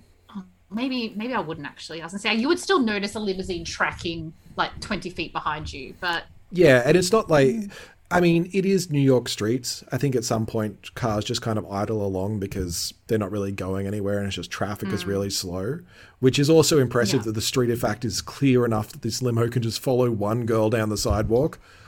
yeah, it's because he's Chuck Bass. I love that I love that the driver obviously just assumes this is something that Chuck does pretty often. Stalk a woman just like driving along really creepily and slowly after her and they're like, "Yes, Mr. Bass, of course, Mr. Bass." Regular Thursday, Mr. Bass. Yeah. Yeah. But he sees her go into the Ostroff treatment center where um where Eric is being kept. Uh which is yeah. Um and when when he well he takes photos of her too, which is even creepier. Yeah. Uh and reports them back to Blair, who Because he makes better some assumptions. he does. He always makes assumptions. It's kind And of you know what happens when you assume something without checking it? Yeah, you make a um, ass out of you and umption. Oh, that's so bad. I took psychic damage for that. I took psychic damage for that. I'm so I- gonna. I'm gonna. I'm gonna work. I'm gonna force that on my kids next week. They're gonna hate it. It's gonna be so good. I would like to thank Samuel Oh. L. Jackson in The Long Kiss Goodnight for that line. Just okay. See, see, this is great. You don't even have to put that disclaimer in because I have watched so few films and have such a small media knowledge. I will never know. Always give Unless Samuel L. Jackson musical. credit. Always give Samuel L. Jackson motherfucking credit when he he's earned it. Okay. So- yes. Sorry. So I I really enjoy this scene as well. I'm enjoying a lot of Blair scenes in this episode, to tell the truth. That's because Blair's great. That's true. Blair is great. I want Blair to be my deity. I want to. I want to follow the College of Blairness. I mean, yeah, I can see that working. Blair is a deity. Uh, she can be the god of. Okay, Blair is Aphrodite in a number of different different mythologies. Works really well to tell the truth, because there is a little bit of manipulation and jealousy in a lot of what Blair does. Either way, she and Chuck are going through the photos and explaining. He explains what the um what the Ostroff uh, Institute's for. Uh, basically, what I think he says it's um for the the disturbed or the Drug- addicted. Yeah. Yeah. Which, yeah, Blair Yeah. comes back with. So there's probably a whole Chuck Bass wing. and this this is kind of why I love her in this scene because she's still in the school uniform, which tracks because she feels very much like a teen girl here. Hmm. That she's just kind of acting out without any information, but also when Chuck gets a little bit sleazy, she's very aware that there's a boy in her room. And hmm. yeah, there's I I believed her as a 16-year-old teenager who thinks she knows everything. Yeah. Um, yeah. And a, but also able to shut Chuck down when he's creepy about it. And just kind of fed up with his ridiculously crass bullshit. Yeah. And yeah, and, and this is kind of, I guess, hinting at what might possibly maybe come in the future. But the idea that, and Chuck seems to respect Blair for that as Yeah. well. The Yeah, fact that true. she's one of the few people who actually calls him out on his bullshit. Yeah. Uh, yeah. Yeah, that he he does. He's creepier with Serena. Like he tries to sexually assault Serena earlier on, but Yeah. Chuck, but Blair's like, "Get out. You, we're done here." Yeah. And he's like, "All right, cool." That he, yes, mom. yeah, kind of. He's like, "Oh, you can repay me later," and it is.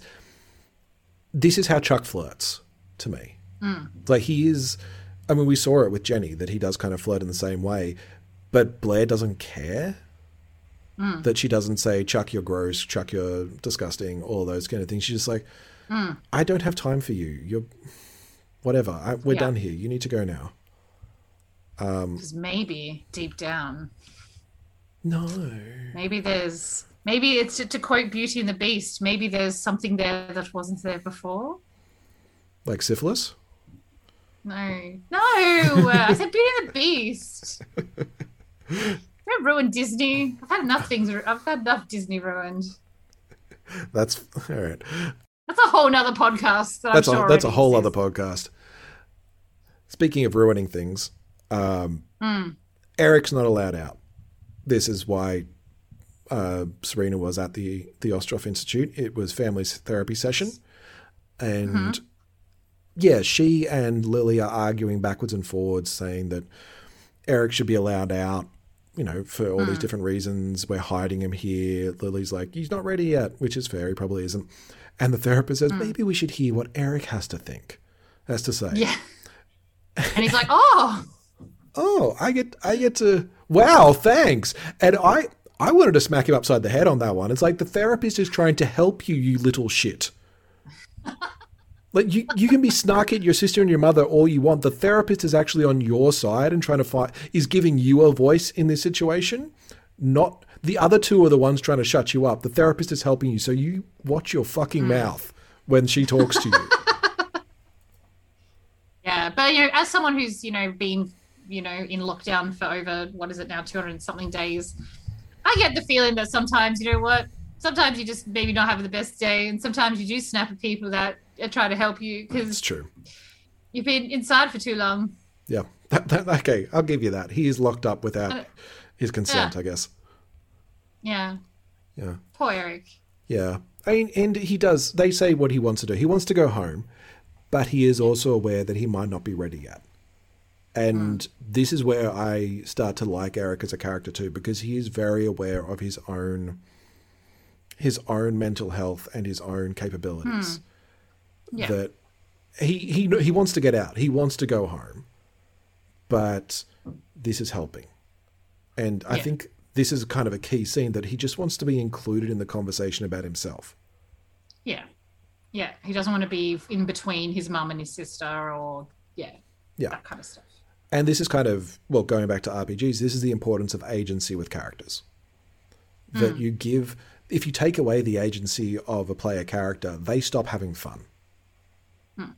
Uh, this is why people hate railroading. This is why that we have dexterity saves. If you just go, nope, you failed, you're dead, the fireball kills you all. No one is having fun with that. If you Yeah. go, roll the dice, oh, you got a one, you're dead, the fireball kills you all. But Yeah. there was that potential. You rolled the dice. It wasn't me rolling the dice. It was your agency that did that. Yeah.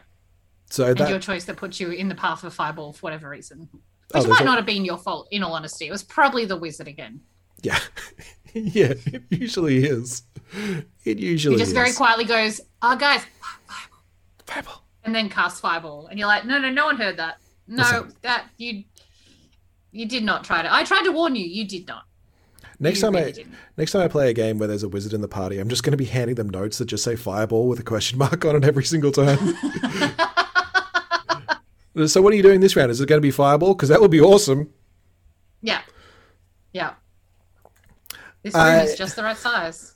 Yeah, it always is. Strangely enough, for some reason, all of the mm. rooms I designed in my dungeon are just the right size for a fireball.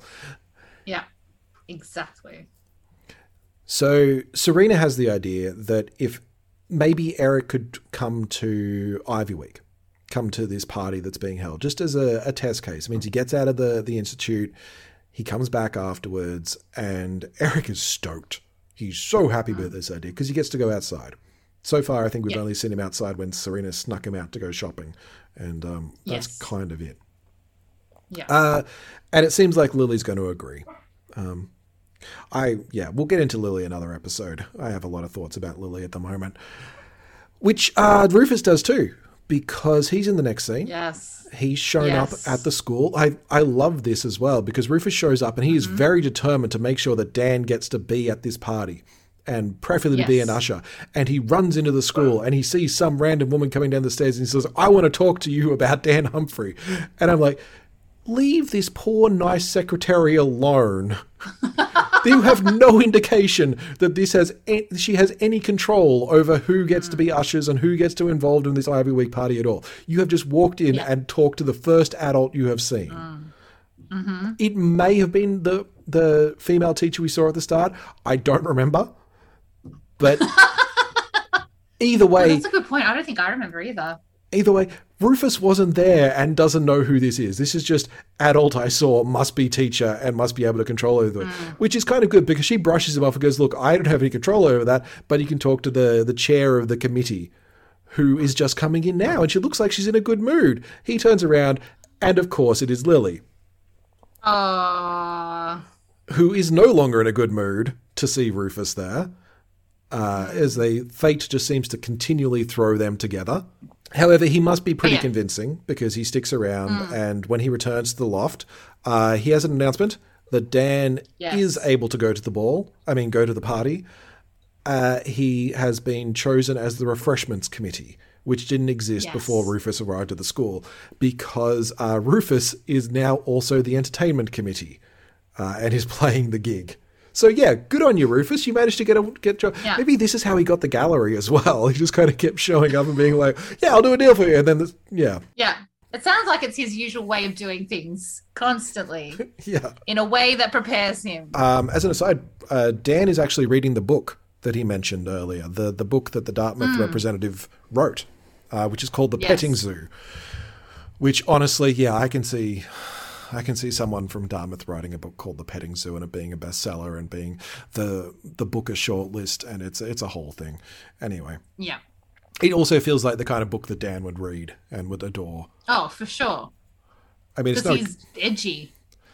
it's no kindness of ravens from One Tree Hill, but um, we'll get into that. There, there is a certain period of teen television. It pretty much started with Dawson's Creek and it went through to I think after One Tree Hill. So looking about 2000 or 98 to 2012 feels like it's a good long period mm-hmm. where the main male character was a writer or an artistic creator of some sort whether it was mm. film or just poetry or books or just general fiction there was always this he's he's sensitive and he writes and it felt very much like I'm a writer and I really want girls to like me.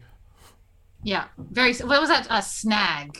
Yes. Still use that term anymore? That acronym? No. That sensitive new age guy? No, now we just say What nice guy. Snag. Yeah, I feel like nice guy. I usually in my head equates to himbo though.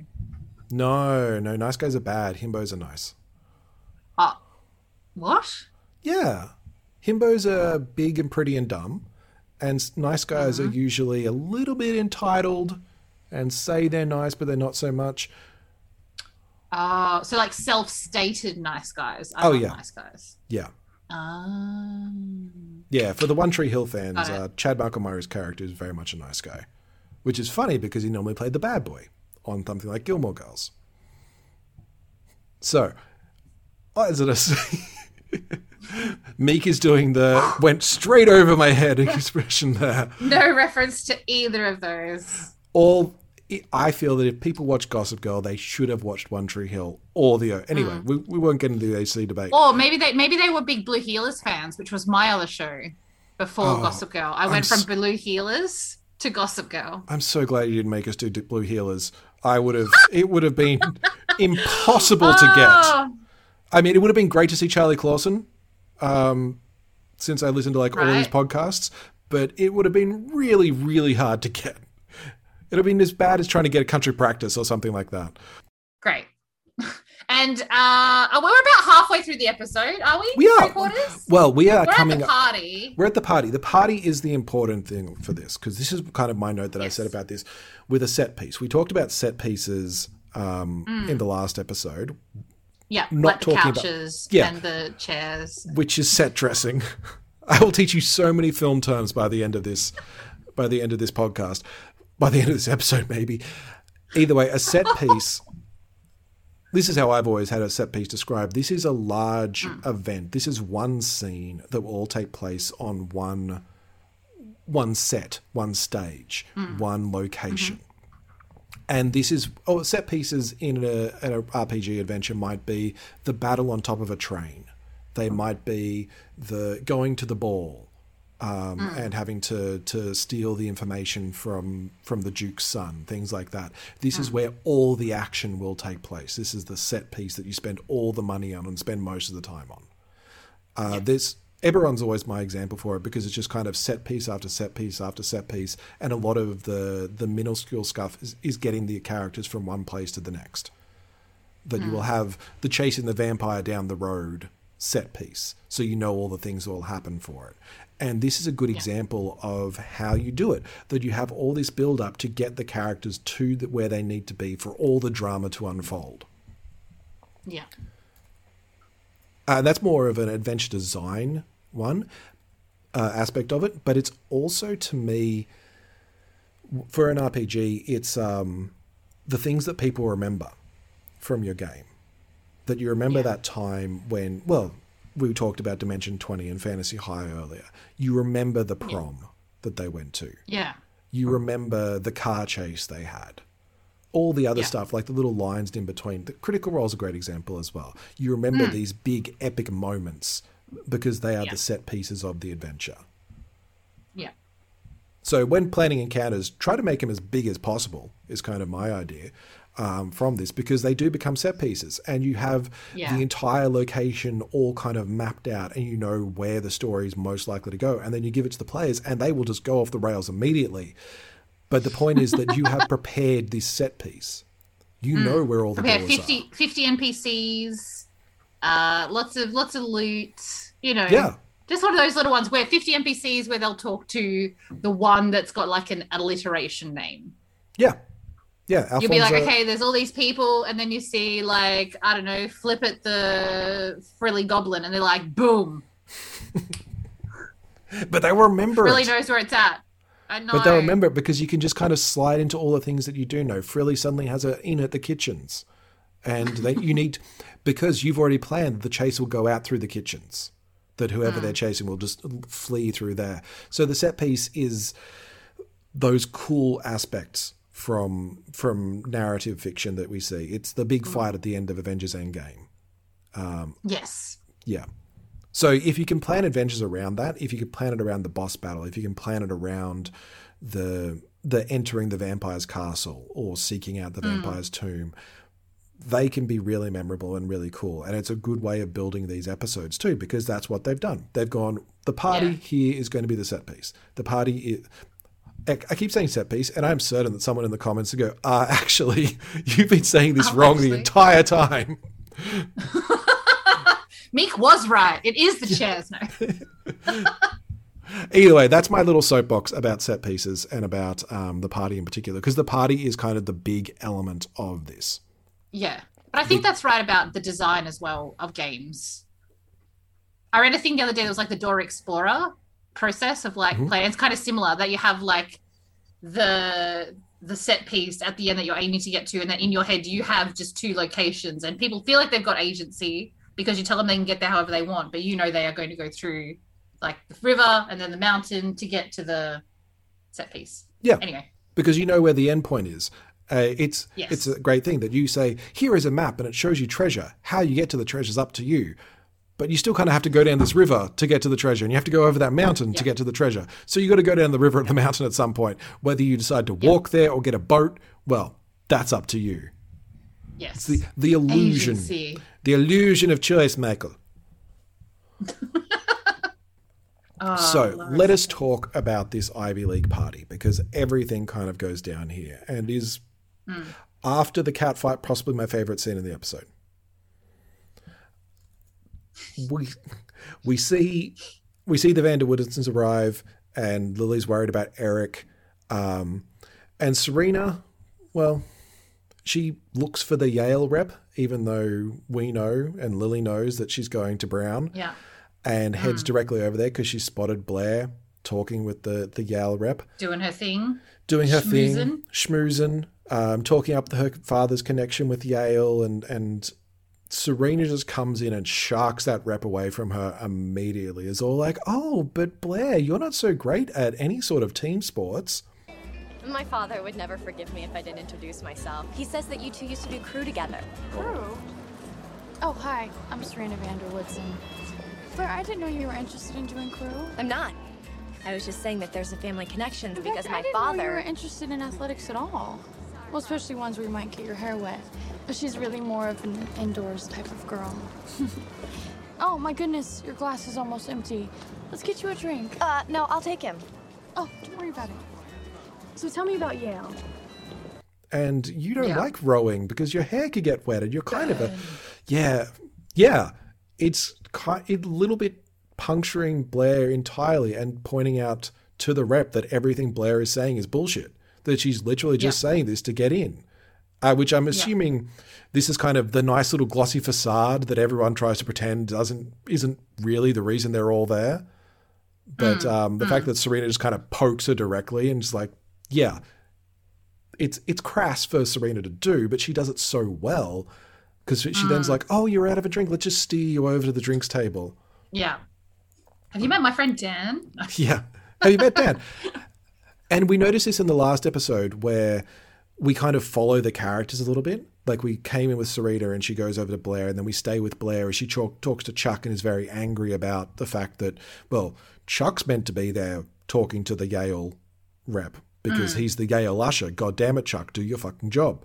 But um, you had one job, Chuck. Chuck is trying to hit on the Princeton rep, who is a woman who looks like in her mid 40s. Yeah. Uh, oh, yeah. Yeah. I have questions. I have problems. I Oh, yep. mostly with the writing and the decision Yep. to, to do this, but okay, fine, whatever. Yeah. Uh, I don't think it really needs to be delved into about why a 40 plus woman would be Ah. like, yeah, 17 year old boy, that's where it's at, even if he is incredibly I- wealthy. Yeah, at a very clearly school event as well. Like, not even like just in the real world where you might be like, oh, you know, maybe he is 20. No, like clearly school children event. Yes. This Like, I feel this isn't even wish fulfillment. Like you see in a lot of shows where it's like the the hot girls like super into the teen boy for some reason. Again, One Tree Hill, um, or Dawson's Creek again with um, with Joshua Jackson and and the teacher. Like in the first season, there was a whole arc. This there is a look, and it's just like, what is that meant to mean? Is it meant to mean that Chuck is such a Lothario that he oozes such such sexual energy that forty plus women are or forty year old women are like, yeah, that guy. yeah, not, Yeah, not so quantity. sexy. Yeah, well, with Chuck, it's kind of quantity apparently. It it does not track for me. Yeah. It's the realism, the suspension of disbelief is out the window with this. I'm fine with everything else for some reason, but that is where I draw the line because I, I just just know if it was some I just want to take that last sentence where you said you have no issues with anything else in this show, and let's just skate on past. I want to take that win right. and just ride that bad boy out. which which seems to be what the Princeton rep wants to do.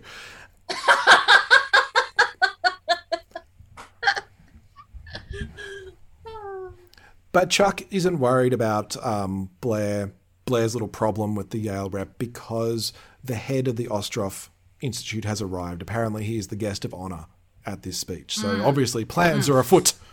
Ooh. yes. It's uh, yes. yes. We don't know what is up just yet, but um, yeah, something Things are. things are most definitely up. They're right up. Mm. So now we go back to Serena because the the I think it's actually Doctor Ostroff, isn't it? Yeah.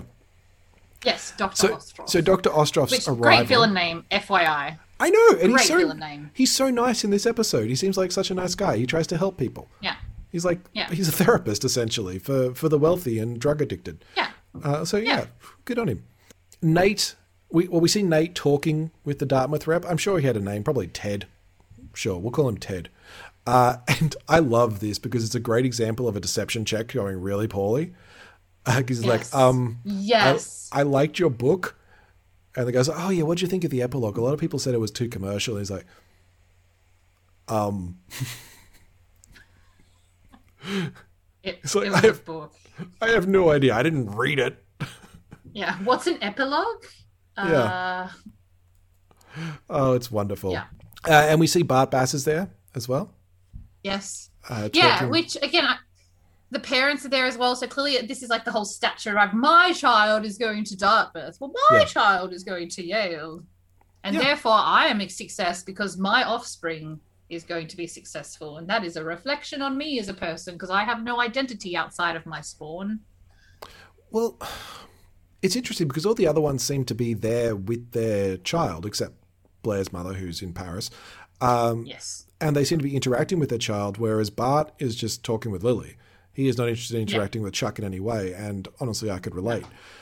Uh, so he's talking with Delaney. He's talking with Eric, uh, who just kind of runs off as a, as soon as he can, uh, and Eric runs into Jenny, uh, who was also there for some reason. I guess that she's like on cup duty or something. If um if Rufus is entertainment and and Dan's providing drinks, I guess she's getting ice or the watermelon or something. It is a very uh, dirty dancing sort of feel. It's like she's just also there. Uh, so she talks with with Eric for a little bit because they kind of know each other, and then Nate's dad comes up Mm. and mentions um, Eric's trip to Miami, which he Yes. very clearly did not do because he responds so awkwardly, which Jenny picks up on. Yeah. And yeah, that's um, she does. I think she says something like, "So what's the deal with that?" He's like, "It's a long story." He's like, well, I got time. "Yeah, I got time. I can talk. I can talk. Oh, You're so dreamy." Right? This is the with your blonde, with your blonde tips. Oh, I've never seen my brother have bleached tips before. They don't do that in Brooklyn. I don't know why Jenny sounds like that. it's so accurate too. No, I I'm usually on board with this sort of ship, honestly. The the little siblings being like, "Oh no, we're just kind of connecting and it's cute." It's like, "Yeah, that's that's cute." Yeah. Uh, so anyway, they go off to talk. Um, when Serena heads over to the refreshments table, she spots Dan there, and Dan kind of points her out, or points out to her, "Are you actually just trying to to get into Brown and actually doing something for your benefit, or are you just here to screw over Blair?" Because Hmm. some of us actually want to get into university, and you're wasting other people's opportunity by doing what you're doing. Yeah. Uh, so Dan calling like calling it like it is. Yeah. Uh, yeah, and bringing some real energy to it. That's some relatable stuff right there. right? You know, because he's an everyman and he doesn't want is. his, you know, opportunity to be overshadowed or taken. And he's still dirty at Nate at this stage. Yeah. Well, don't don't. Every man has a, a loft in Brooklyn. Uh, Yeah. And speaking of Nate, I Nate have does. speaking of Nate, Nate shows up, uh, and cold shoulder well, gives um gives Serena the cold shoulder because he's being a good Mm. boyfriend and not speaking to her at all. Yes. Uh, well done, Nate. Means that there's not going to be any Nate Serena Blair drama at this at this party hmm this time. For the next 40 minutes. Yeah. Uh, and Dan asks Nate, how's it going with this author that I love and have read the book for? And Nate kind of throws back all the things that, that Dan said about him. Uh, well done, Nate, firstly, for remembering those big words. And Yeah. secondly, for, yeah, calling Dan on his bullshit. Yeah. That Dan has a massive chip on his shoulder and it's not a pretty sight. So get over it, Dan. Uh, don't Yeah. say mean things to it. people you don't know. I didn't want it. I didn't ask for it. I didn't want to be a pa. And kind of yeah. Spot on nate impression. Uh just just gonna, Nate is gonna- the chickens from Chicken Run. kind of Canonically now. so this is where i think we start to see more elements of the burgeoning dan nate friendship. Because dan Mm. like kind of reaches out first and like hey look i i kind of messed up. Sorry about that. Here is some things to ask the author about his book. Um apparently he was influenced by dr seuss and the lorax in writing Yeah. who was actually a Dr. Seuss, another alumni of Dartmouth. hey research pays off Yeah. I kind of I left it out because I was like, I don't know how we feel about Dr. Seuss today anymore. But you're right. Now that it's, I forgot that it got brought up. directly in Um, the episode. Yeah. So they didn't just make this is the weirdest thing that somebody who sold apparently a New York Times bestseller has based on the Lorax and expects it to be a great work of literature. Um, however, That Nate's sounds like, like, someone who does research for this show. That sounds like the level of research someone would do who does research. Who, who like the research team for this show is very small. if not, someone's doing two jobs at once. Like I thought you were talking about our show right now. I was meeting Gossip. I would say it's both. Yeah, I think that they did go through kind of famous authors Dartmouth, Google. Oh, Dr. Seuss. Everyone knows Dr. Seuss. Guys, let's shut this in. This is good stuff. All right, let's go. Next scene, next scene. yep. We've got 18 episodes of this to do. Oh my god. Uh, it it just feels so pretentious to base something like this on the Lorax. I can Because I- it's Be- I feel he's called it the petting zoo as well. There was this period. It's Mm. very much a Jonathan Franzen sort of feel to it, where this is the great American novel. This is about what real people are like from you know Dartmouth. Um, I I'm talking smack about a book I, that doesn't even exist. That it only exists in this fictional world, but Dan likes Yeah. it, and I feel that says everything about it that I need to know. Yeah. I hope it's, not like real. the Tusk. It's is it the Tusk love of Gossip Girl? No, it's not good enough to be Tusk Love. True. Fair. It's I'm, oh, I'm checking now if it's Petting Zoo book Gossip Girl is real. No. Well, there is books obviously called. called the There Petting is Zoo. books yeah. obviously called the Petting Zoo, but uh, no. I I was going to name some books which I think it's like, and then realize that could get me in a lot of trouble. So I'm not going. so we we've had problems with that before. so either way, it doesn't look Dan like. Nate kind of shows his true colors here because Dan's giving more this advice on what to say about the book, what to talk about the author with, and Nate's like, "Dude, you do it. Yeah. You take your shot. I'm apparently I'm going to Dartmouth no matter what. So you go and talk to him. It's like you'll actually enjoy it more than I Hmm. will. Um, and Nate goes to leave. It's like, well, well done, honestly. Yeah. Um, so yeah, he gets the the karma points there, and when Mhm. his dad goes to stop him, and oh my god, the energy between those two in this shot, so Yeah. creepy. Like I, Yeah. I felt uncomfortable for Nate with his dad just being like Yeah. that close to him and just being like, you you go back and you you deal, you take care of business and talk to that person, talk to that nice Yeah. author who wrote a crap book. yeah. Uh, That but- toxic masculinity is real in that moment. yeah, Like it is so like, whew. Yeah. And and Nate stands up for himself. He's like, I don't want to go to Dartmouth. I don't care. Bye. Dad, I want to be like James Franco and I want to go to UCLA. That's what he said in his head. I want to study squid fishing in Borneo.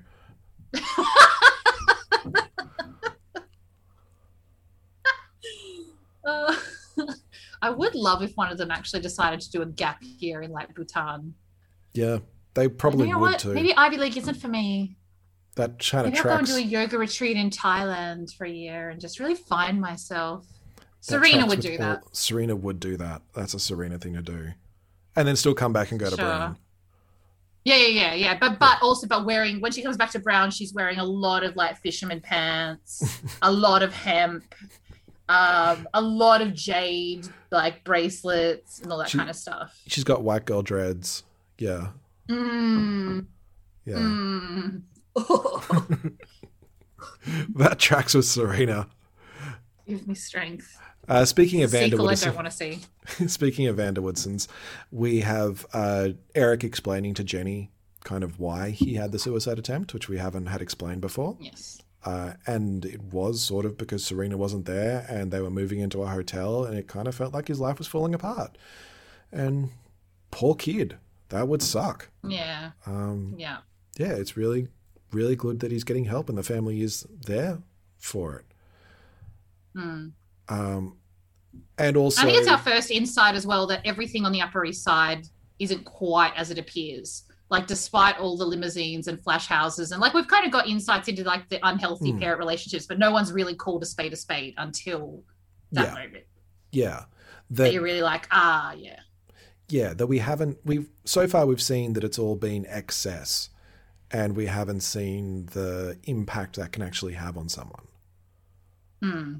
uh, and i think that's kind of eric's purpose here because yeah again poor kid but he does also point out that while the Ostroff institute's really great they're paid more to keep quiet about their their patients than um, for Mm. their patients with a c yeah. yeah, see, I'm doing the puns tonight. It's great. and Jenny says, You don't even have to pay me. I'll just stay quiet because she likes him. Uh, I'll just probably. stay quiet, Eric. Oh. I just really like your blonde tips. so pretty. You're not a natural. Wait, he's a natural blonde. he's done blonde tips too. Or maybe he's yeah, not. I've- like I think I think he's like an ashy blonde, but he's done the. There's definitely a bleach tip in there. It was the 2000s. It was the. Oh, maybe that was the. Yes, it was exactly. Yeah. Well, this is post post and sync. So we have um, Blair's big speech. This is the plan all coming together for Blair as she Mm. introduces um, Dr. Ostroff and explains why Mhm. he's there because one of Constance's own, one of, oh, Mm. I'll, I'll put the clip in. I might put the clip in. We'll find out. Yeah, Uh, basically, she goes, It's so great that you're taking care of Serena, that you're that she's got Mm. a drug addiction. It's it's really great that she's able to stand up here today, basically throwing her under the bus with all of these college reps, because of course you couldn't Mhm. ever go to an Ivy League college and do drugs. Um, that's No. Yeah, no one at Ivy League colleges have ever done drugs in their life. They do not inhale, as the the phrase Mm. is. Um, and she kind of goes, Serena, come up here. And there's just this long wait of everyone being like, ooh, ooh, what's gonna what's gonna happen? Ooh, Serena, Serena does drugs, everyone. Um, They're going to fight again, like on the hockey field. Let's yeah, maybe. see. Kind of feels like that. And then Serena's like, Yep, that tracks. Off I go. Um, Yeah. And Lily has no idea what's going on. It's like, why would Blair say something so horrible to my her best friend? Um, Yeah. poor- so in the dark. Poor Lily. Uh, and Serena kind of steps up, even though Lily warns her not to. And Jenny, Dan's like, oh my God, I didn't even know she had a drug addiction. And Jenny has to explain to him. It's okay. It's okay. Serena's pure. It's fine. She's not. She's not a drug addict. Dan, she doesn't really have a drug problem, Dan. It's just Blair being mean to her. No. Well, it's also she explains that it's actually Eric that's that's Yeah, in the and she's protecting her and she's protect. And you do kind of see again the the cogs in Dan's brain ticking over, being like, oh, she is selfless and nice. She is the saint that I've been. You know what? I'm not going to finish that comment. So what I like is that um Mm. That Serena gets up there and starts to make this speech about supposedly her addiction uh, and how great the Ostroff Center is and how important it is and all these things. It's actually a really good speech. Hmm. It's Very heartfelt. yeah, it is really heartfelt because she is talking about all the things that they've done for Eric, and it is coming from the heart. And I feel that this is Serena's strength, that she is really good on the spot. She's good at improv. Yeah, she's good at improv. She's got the looks for it. People just naturally like Serena. Mm.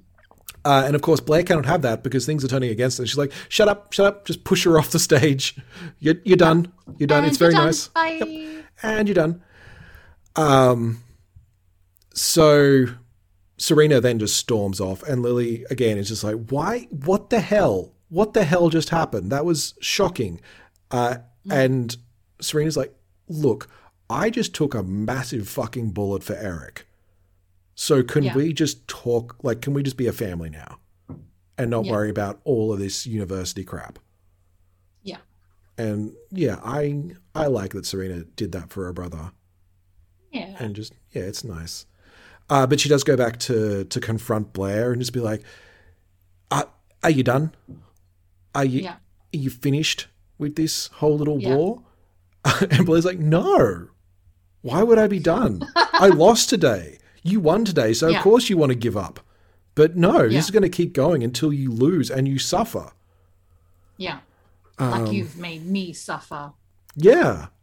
It's like, damn, girl.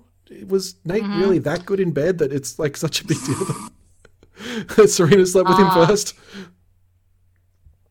Yeah, it's it's an unfortunate again, wholly generalized statement. But from my experience going through high school, adolescence, and then uh, you know, you, there are some people that just hold a grudge.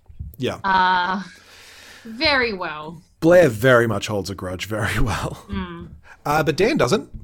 Because when Serena leaves, Dan goes to check on her, just kind of make sure that she's okay, and does also explain, "Don't worry, I know you're not a druggie. It's it's okay. You're you're not a meth head. Um, Yeah. Jenny told me, and that's okay. I'm I'm here to support you and your brother because I know about that. Yeah. And he also apologizes, like, "Hey, I'm sorry. I, you know, talk shit about all of about you and your choices." Yeah.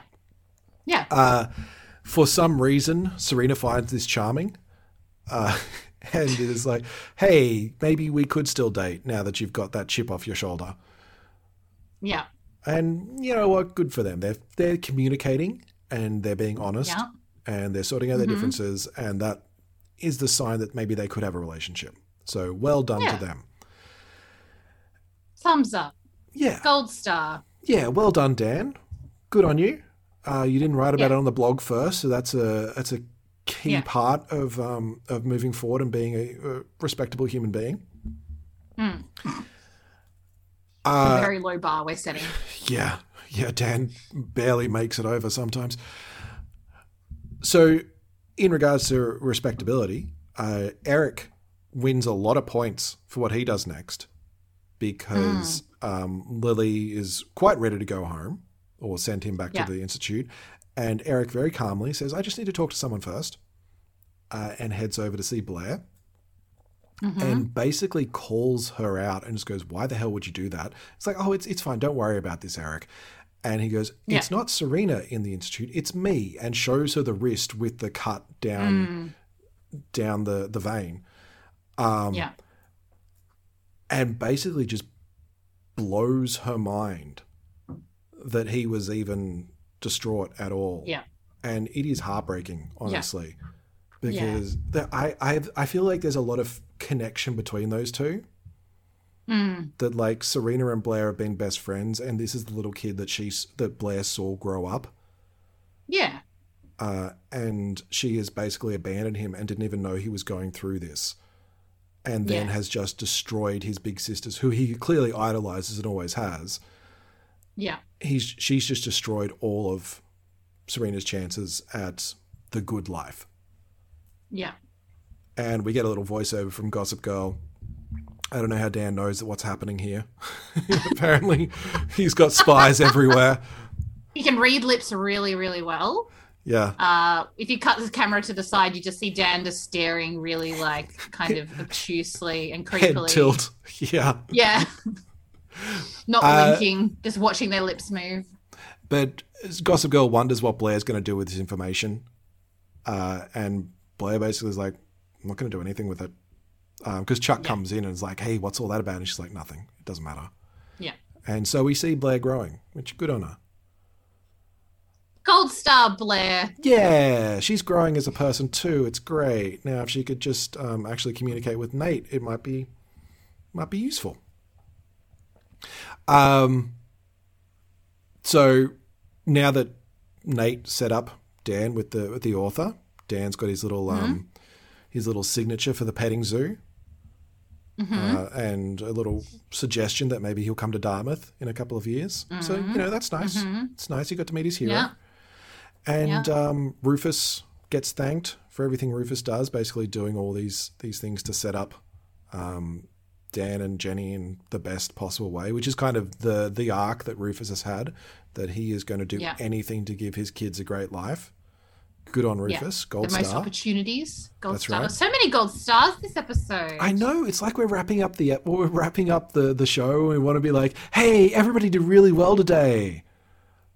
These are our heroes. Who gets it? Uh, and you'll like this because the next scene's in Chuck's suite, uh, and Nate is waking up on the couch, the couch that we love, Our favorite couch. uh, the couch you chose as your NPC last episode. This is why I love this couch. It looks like really comfy, actually. For if Nate's Yeah. sleeping there that often, uh, his dad wants him to go running, and we noted that Chuck apparently got the Princeton reps number because what the fuck? I, you know what? I went over this already. Um, I feel that Yeah. it it may not even be the real number. I think it's more like here's a number. Just stop bothering me, little boy. Um, Let's hope so. Here's my daughter's number. She already Ah, goes to yeah. college. That I believe. Sure. Sure. All of it's all of it's troubling. It is. So yeah. Yeah, let's let's not let us not dwell on um, Chuck Bass Yeah. and his. I honestly think he just wrote down a fake number. He didn't even talk to the Princeton rep, and he's just doing it as a as a cover for Nate, which tracks, for in my opinion, of Chuck. Yeah. Yeah. Oh, it's so hard for me to be objective with Chuck Bass. I guess that's true as well. I'm quite subjective when it comes to Chuck Bass because I think he's a horrible human being and nothing is beneath him. Uh, and speaking of underhanded tricks, uh, Nate's dad has organised for the Princeton rep, not Princeton rep, that'd be weird, for the Dartmouth, rep to rep, to come on a run with them. And again, we have Oh, we have an and I love that the cover he used for Nate having to leave was a case of food poisoning because nothing says come along to our Ivy League school. We're sorry you had like explosive diarrhea all yesterday. Maybe we should go for a run together. yeah, Yeah. yeah, yeah, Let's now do a half marathon. That's exactly what you want to do. Well, it's not going to be a half marathon because as soon as they start jogging off, Howard, I think is it Howard? Howard Archibald. That's I'm going to call him Howard. That Um, sounds right. He starts talking about how great Nate is and on the lacrosse team and all these other things. Like, no, you're going running. You don't talk Yeah. while you're running. You're trying to breathe, or in my case, die. I don't know. Yeah, see, that's I'm the same, but I do know people. I have seen many people who completely have conversations whilst jogging. Now, personally, I think those people are clearly not of this earth, but or like have made some pact with some truly unholy deity. But people can do it. It's just not me. And judging by this, not you either. And that's okay. We have strengths in other places. Yeah, for everyone listening to this podcast while they go running, and if you're actually able to talk to anyone while you're doing that, we salute you. Well done. Yeah. Oh, kudos. Yeah, I don't It's believe you actually exist. list, but good on you. Yeah. yeah, it's weird as all hell. Anyway, um, so Jenny goes to see Eric as well. Uh, Mm-hmm. She's brought a little bit of a gift. Uh, and Eric's response to her being there is quite cute as well. I, I'm not sure whether it's like a little bit of a crush thing going on or whether it's just he has a visitor when he wasn't expecting anyone to be there or he has a friend now, which it seems like he didn't Mm. Yeah. have any before. I think just and someone his own age as well. Yeah. Like you know, Yeah. we we know like as an adult, two or three years is nothing, but like as a kid, two or three years is so huge developmentally, and also just like an interest and stuff. That Oh, yeah. You don't talk to anyone outside your year group unless you really have to. when you're or you're really cool, or you're really cool, Sure. and even then, you're only talking to the older kids. If you talk That's to right. the younger kids, you're a weirdo. Yes, But if you, you talk are. to the older kids, you're cool. oh wow, you know them. They're so cool. Yeah. Mm-hmm. Mm-hmm. Uh, so yeah, it's good that they've got they've got friends. Um, and and Jenny notices that there are flowers there. Uh, he's like, turns out they're actually from the Brown rep. Um, apparently, they have a, a cousin that is also a druggie, so they're pretty impressed with Serena being able to to step up. You missed Ah, this, right. I didn't forgot you? about. Yeah. I forgot about. I forgot about that little bit at the end. which is it's such a thing. Basically, everything works out for Serena. Gold star for Serena for not Hmm. for for being heartfelt, and it just so what a lucky coincidence. that The thing that she wanted just happens to fall into her lap. Yeah, Because because she is how. golden touched. Yeah, she is. She just kind of waltzes She's like she literally life. has the lucky feet. She literally has the lucky feet. Yes, yes, that is exactly exactly the case. And I feel that this is why Hmm. this is why Blair is so furious at her all the time. Because Blair's Hmm. kind of got to work and like manipulate and scheme and do all these things to get what she wants. And Serena just kind of stumbles into somebody and is like, "Oh, I didn't realize you're going to give me a job. That's great. Yeah. I'm Serena, Serena van der Woodsen. Look at my blonde hair. Things just work out for me." Yeah. Uh, Don't ask me. I'm just a girl. Oh. Yeah, kind of. so I, I bring those up because the final scene is Blair and Serena um, kind of burying the hatchet that Blair goes to Yes, find this is her. a beautiful scene. I love like this this scene. I think this is an amazing scene. And this This is so a- sweet. This is really probably my favorite scene in the episode. I think I might have said that earlier. Um, this is Hmm. again why I really like Blair in this episode because she goes to Serena and does explain why she is really so mad at Serena. It's not about Hmm. Nate. It's not about the Ivy League stuff. It's not about any of that. Essentially, she takes out a letter that she wrote uh, when when Serena left, and I'm going to put the clip in here because um, it's just easier way to describe it that Yeah. way.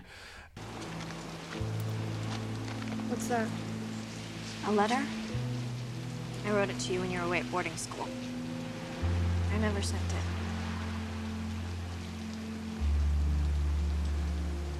Dear Serena, my world is falling apart. And you're the only one who would understand. My father left my mother for a 31 year old model. A male model. I feel like screaming because I don't have anyone to talk to. You're gone. My dad's gone. Nate's acting weird. Where are you? Why don't you call? Why did you leave without saying goodbye? You're supposed to be my best friend. I miss you so much. I'll split. Yeah. And she lost her friend. Her friend disappeared with no word. And she didn't Mm. understand. And Blair was going through a tough time. Her parents were splitting up, and she had no one to talk to. Mm. And it would hurt like fuck. And I think it shows a little bit of vulnerability for Blair as well that we haven't really seen so far. Yeah. Because a lot of hers, like, everything's fine. I'm good. I'm strong. I can deal with anything, you know. Hmm. And finally, this is her being like, well, actually, I wasn't dealing with everything and you left and that sucked. And I think we've seen. And you didn't even call me. I think, yeah, that she didn't even call her because we've seen this that they're friends for a reason. Mm. And that Serena can very clearly tell that something is wrong. And they keep having these little moments together. They'll, they'll fight about Nate, and there was a thing at brunch the day before, literally the day before. Yeah. So Serena keeps looking like every time she's like, Are we good? Are we good? She's like, Is this what's bothering you? Is this why Mm. you're upset? Have we now gone through this and can we go back to normal? Because I understand you need to get Yeah. some things out of your system. And it's only now that Blair's shown this is what has been hurting me. This is my Yeah. vulnerability.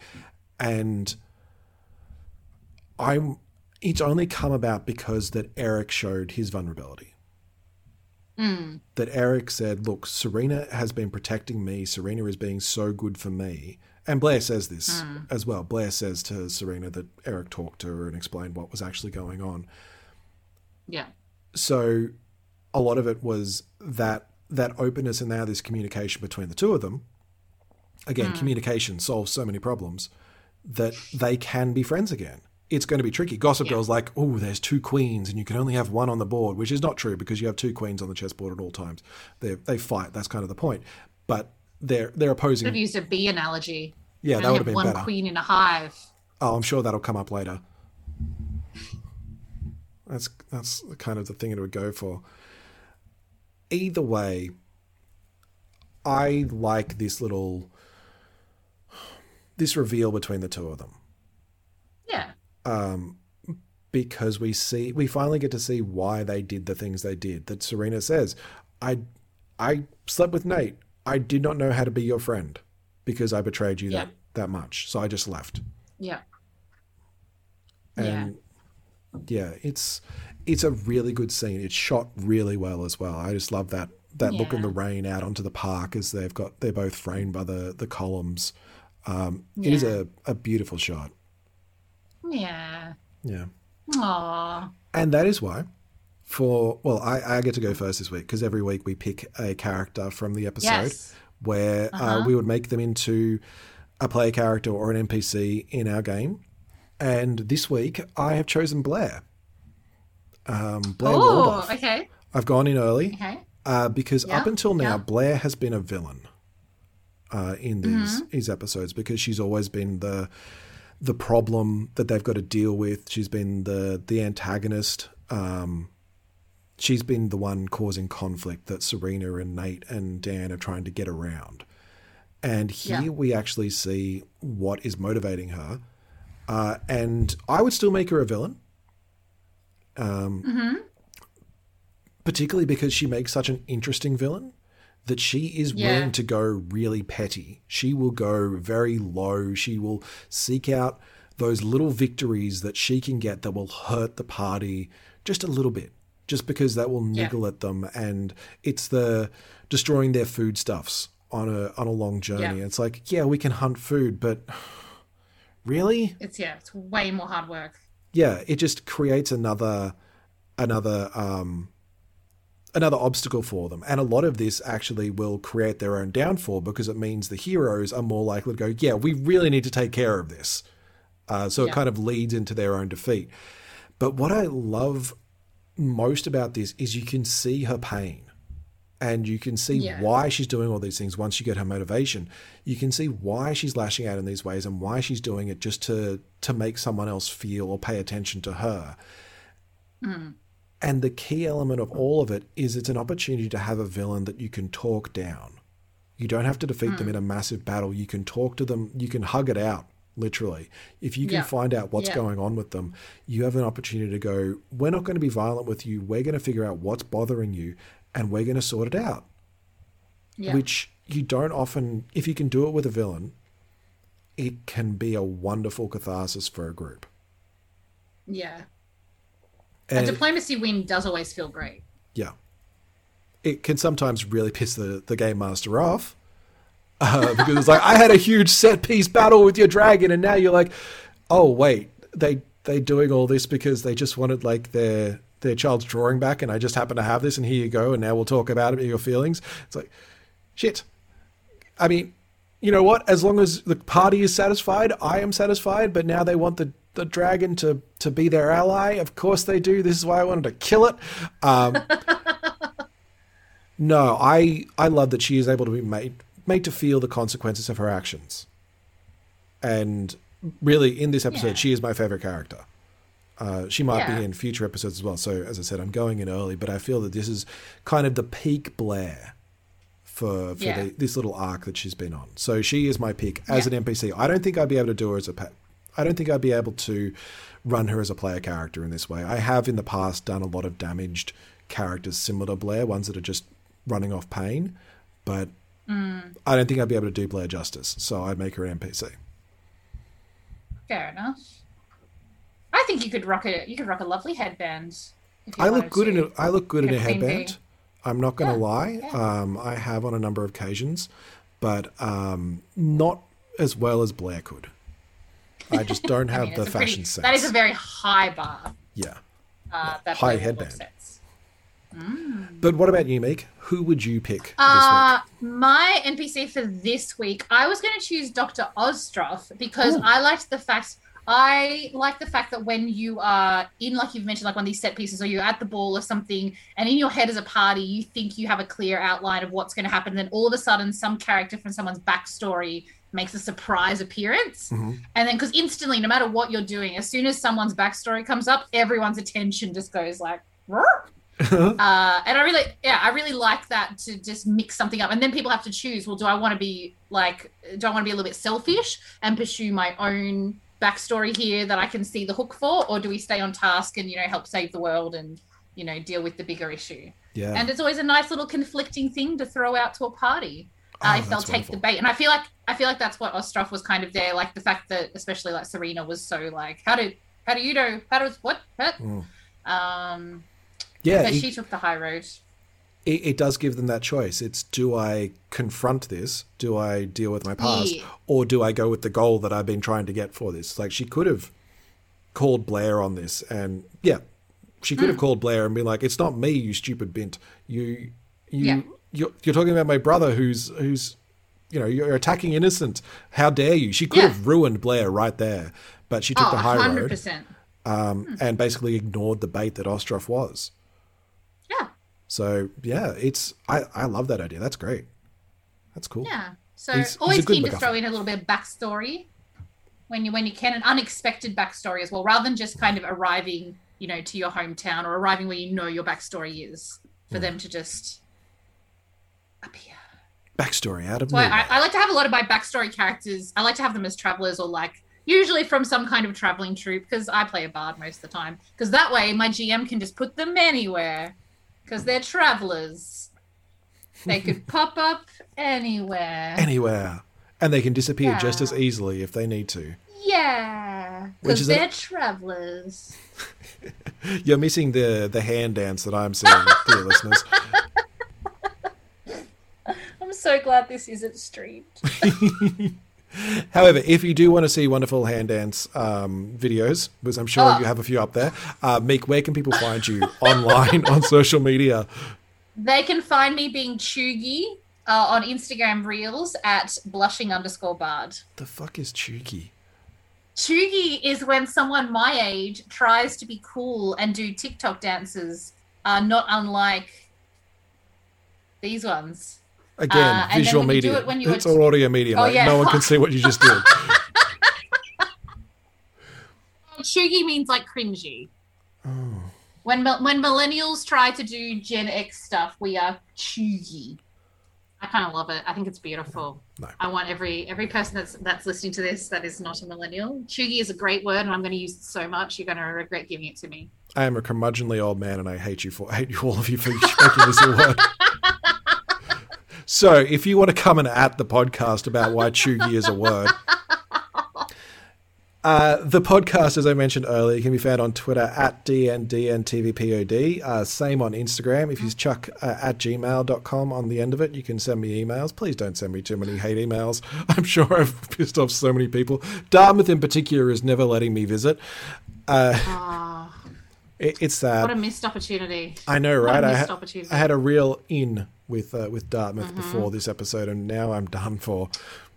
Now it's gone. I hesitate to ask you to leave us a review and a rating on podcast catches after that, but you know what? If you've been able to sit through this episode, which is turning out to be one of our longest, I'm worried about how we're actually going to get through all 18. Another 15 to go. It's not that many. It's just a half year. Uh, please, please do. Please leave it on. Five stars is the best. I'm And friends, it. if you would like these to go longer, if you would like, if you think that these podcasts are still too superficial and you'd like a more in-depth, if you want this podcast but like the uh, after dark version, also leave that feedback because we would love to do an in-between one of these as well. Oh my god, I think there's a, more we could discuss. we're gonna need a Patreon just to have the the deleted scenes. Oh my god. so until next time, thank you so much for listening and putting up with this. Be kind to yourselves, stay safe, and may all your hits be crits.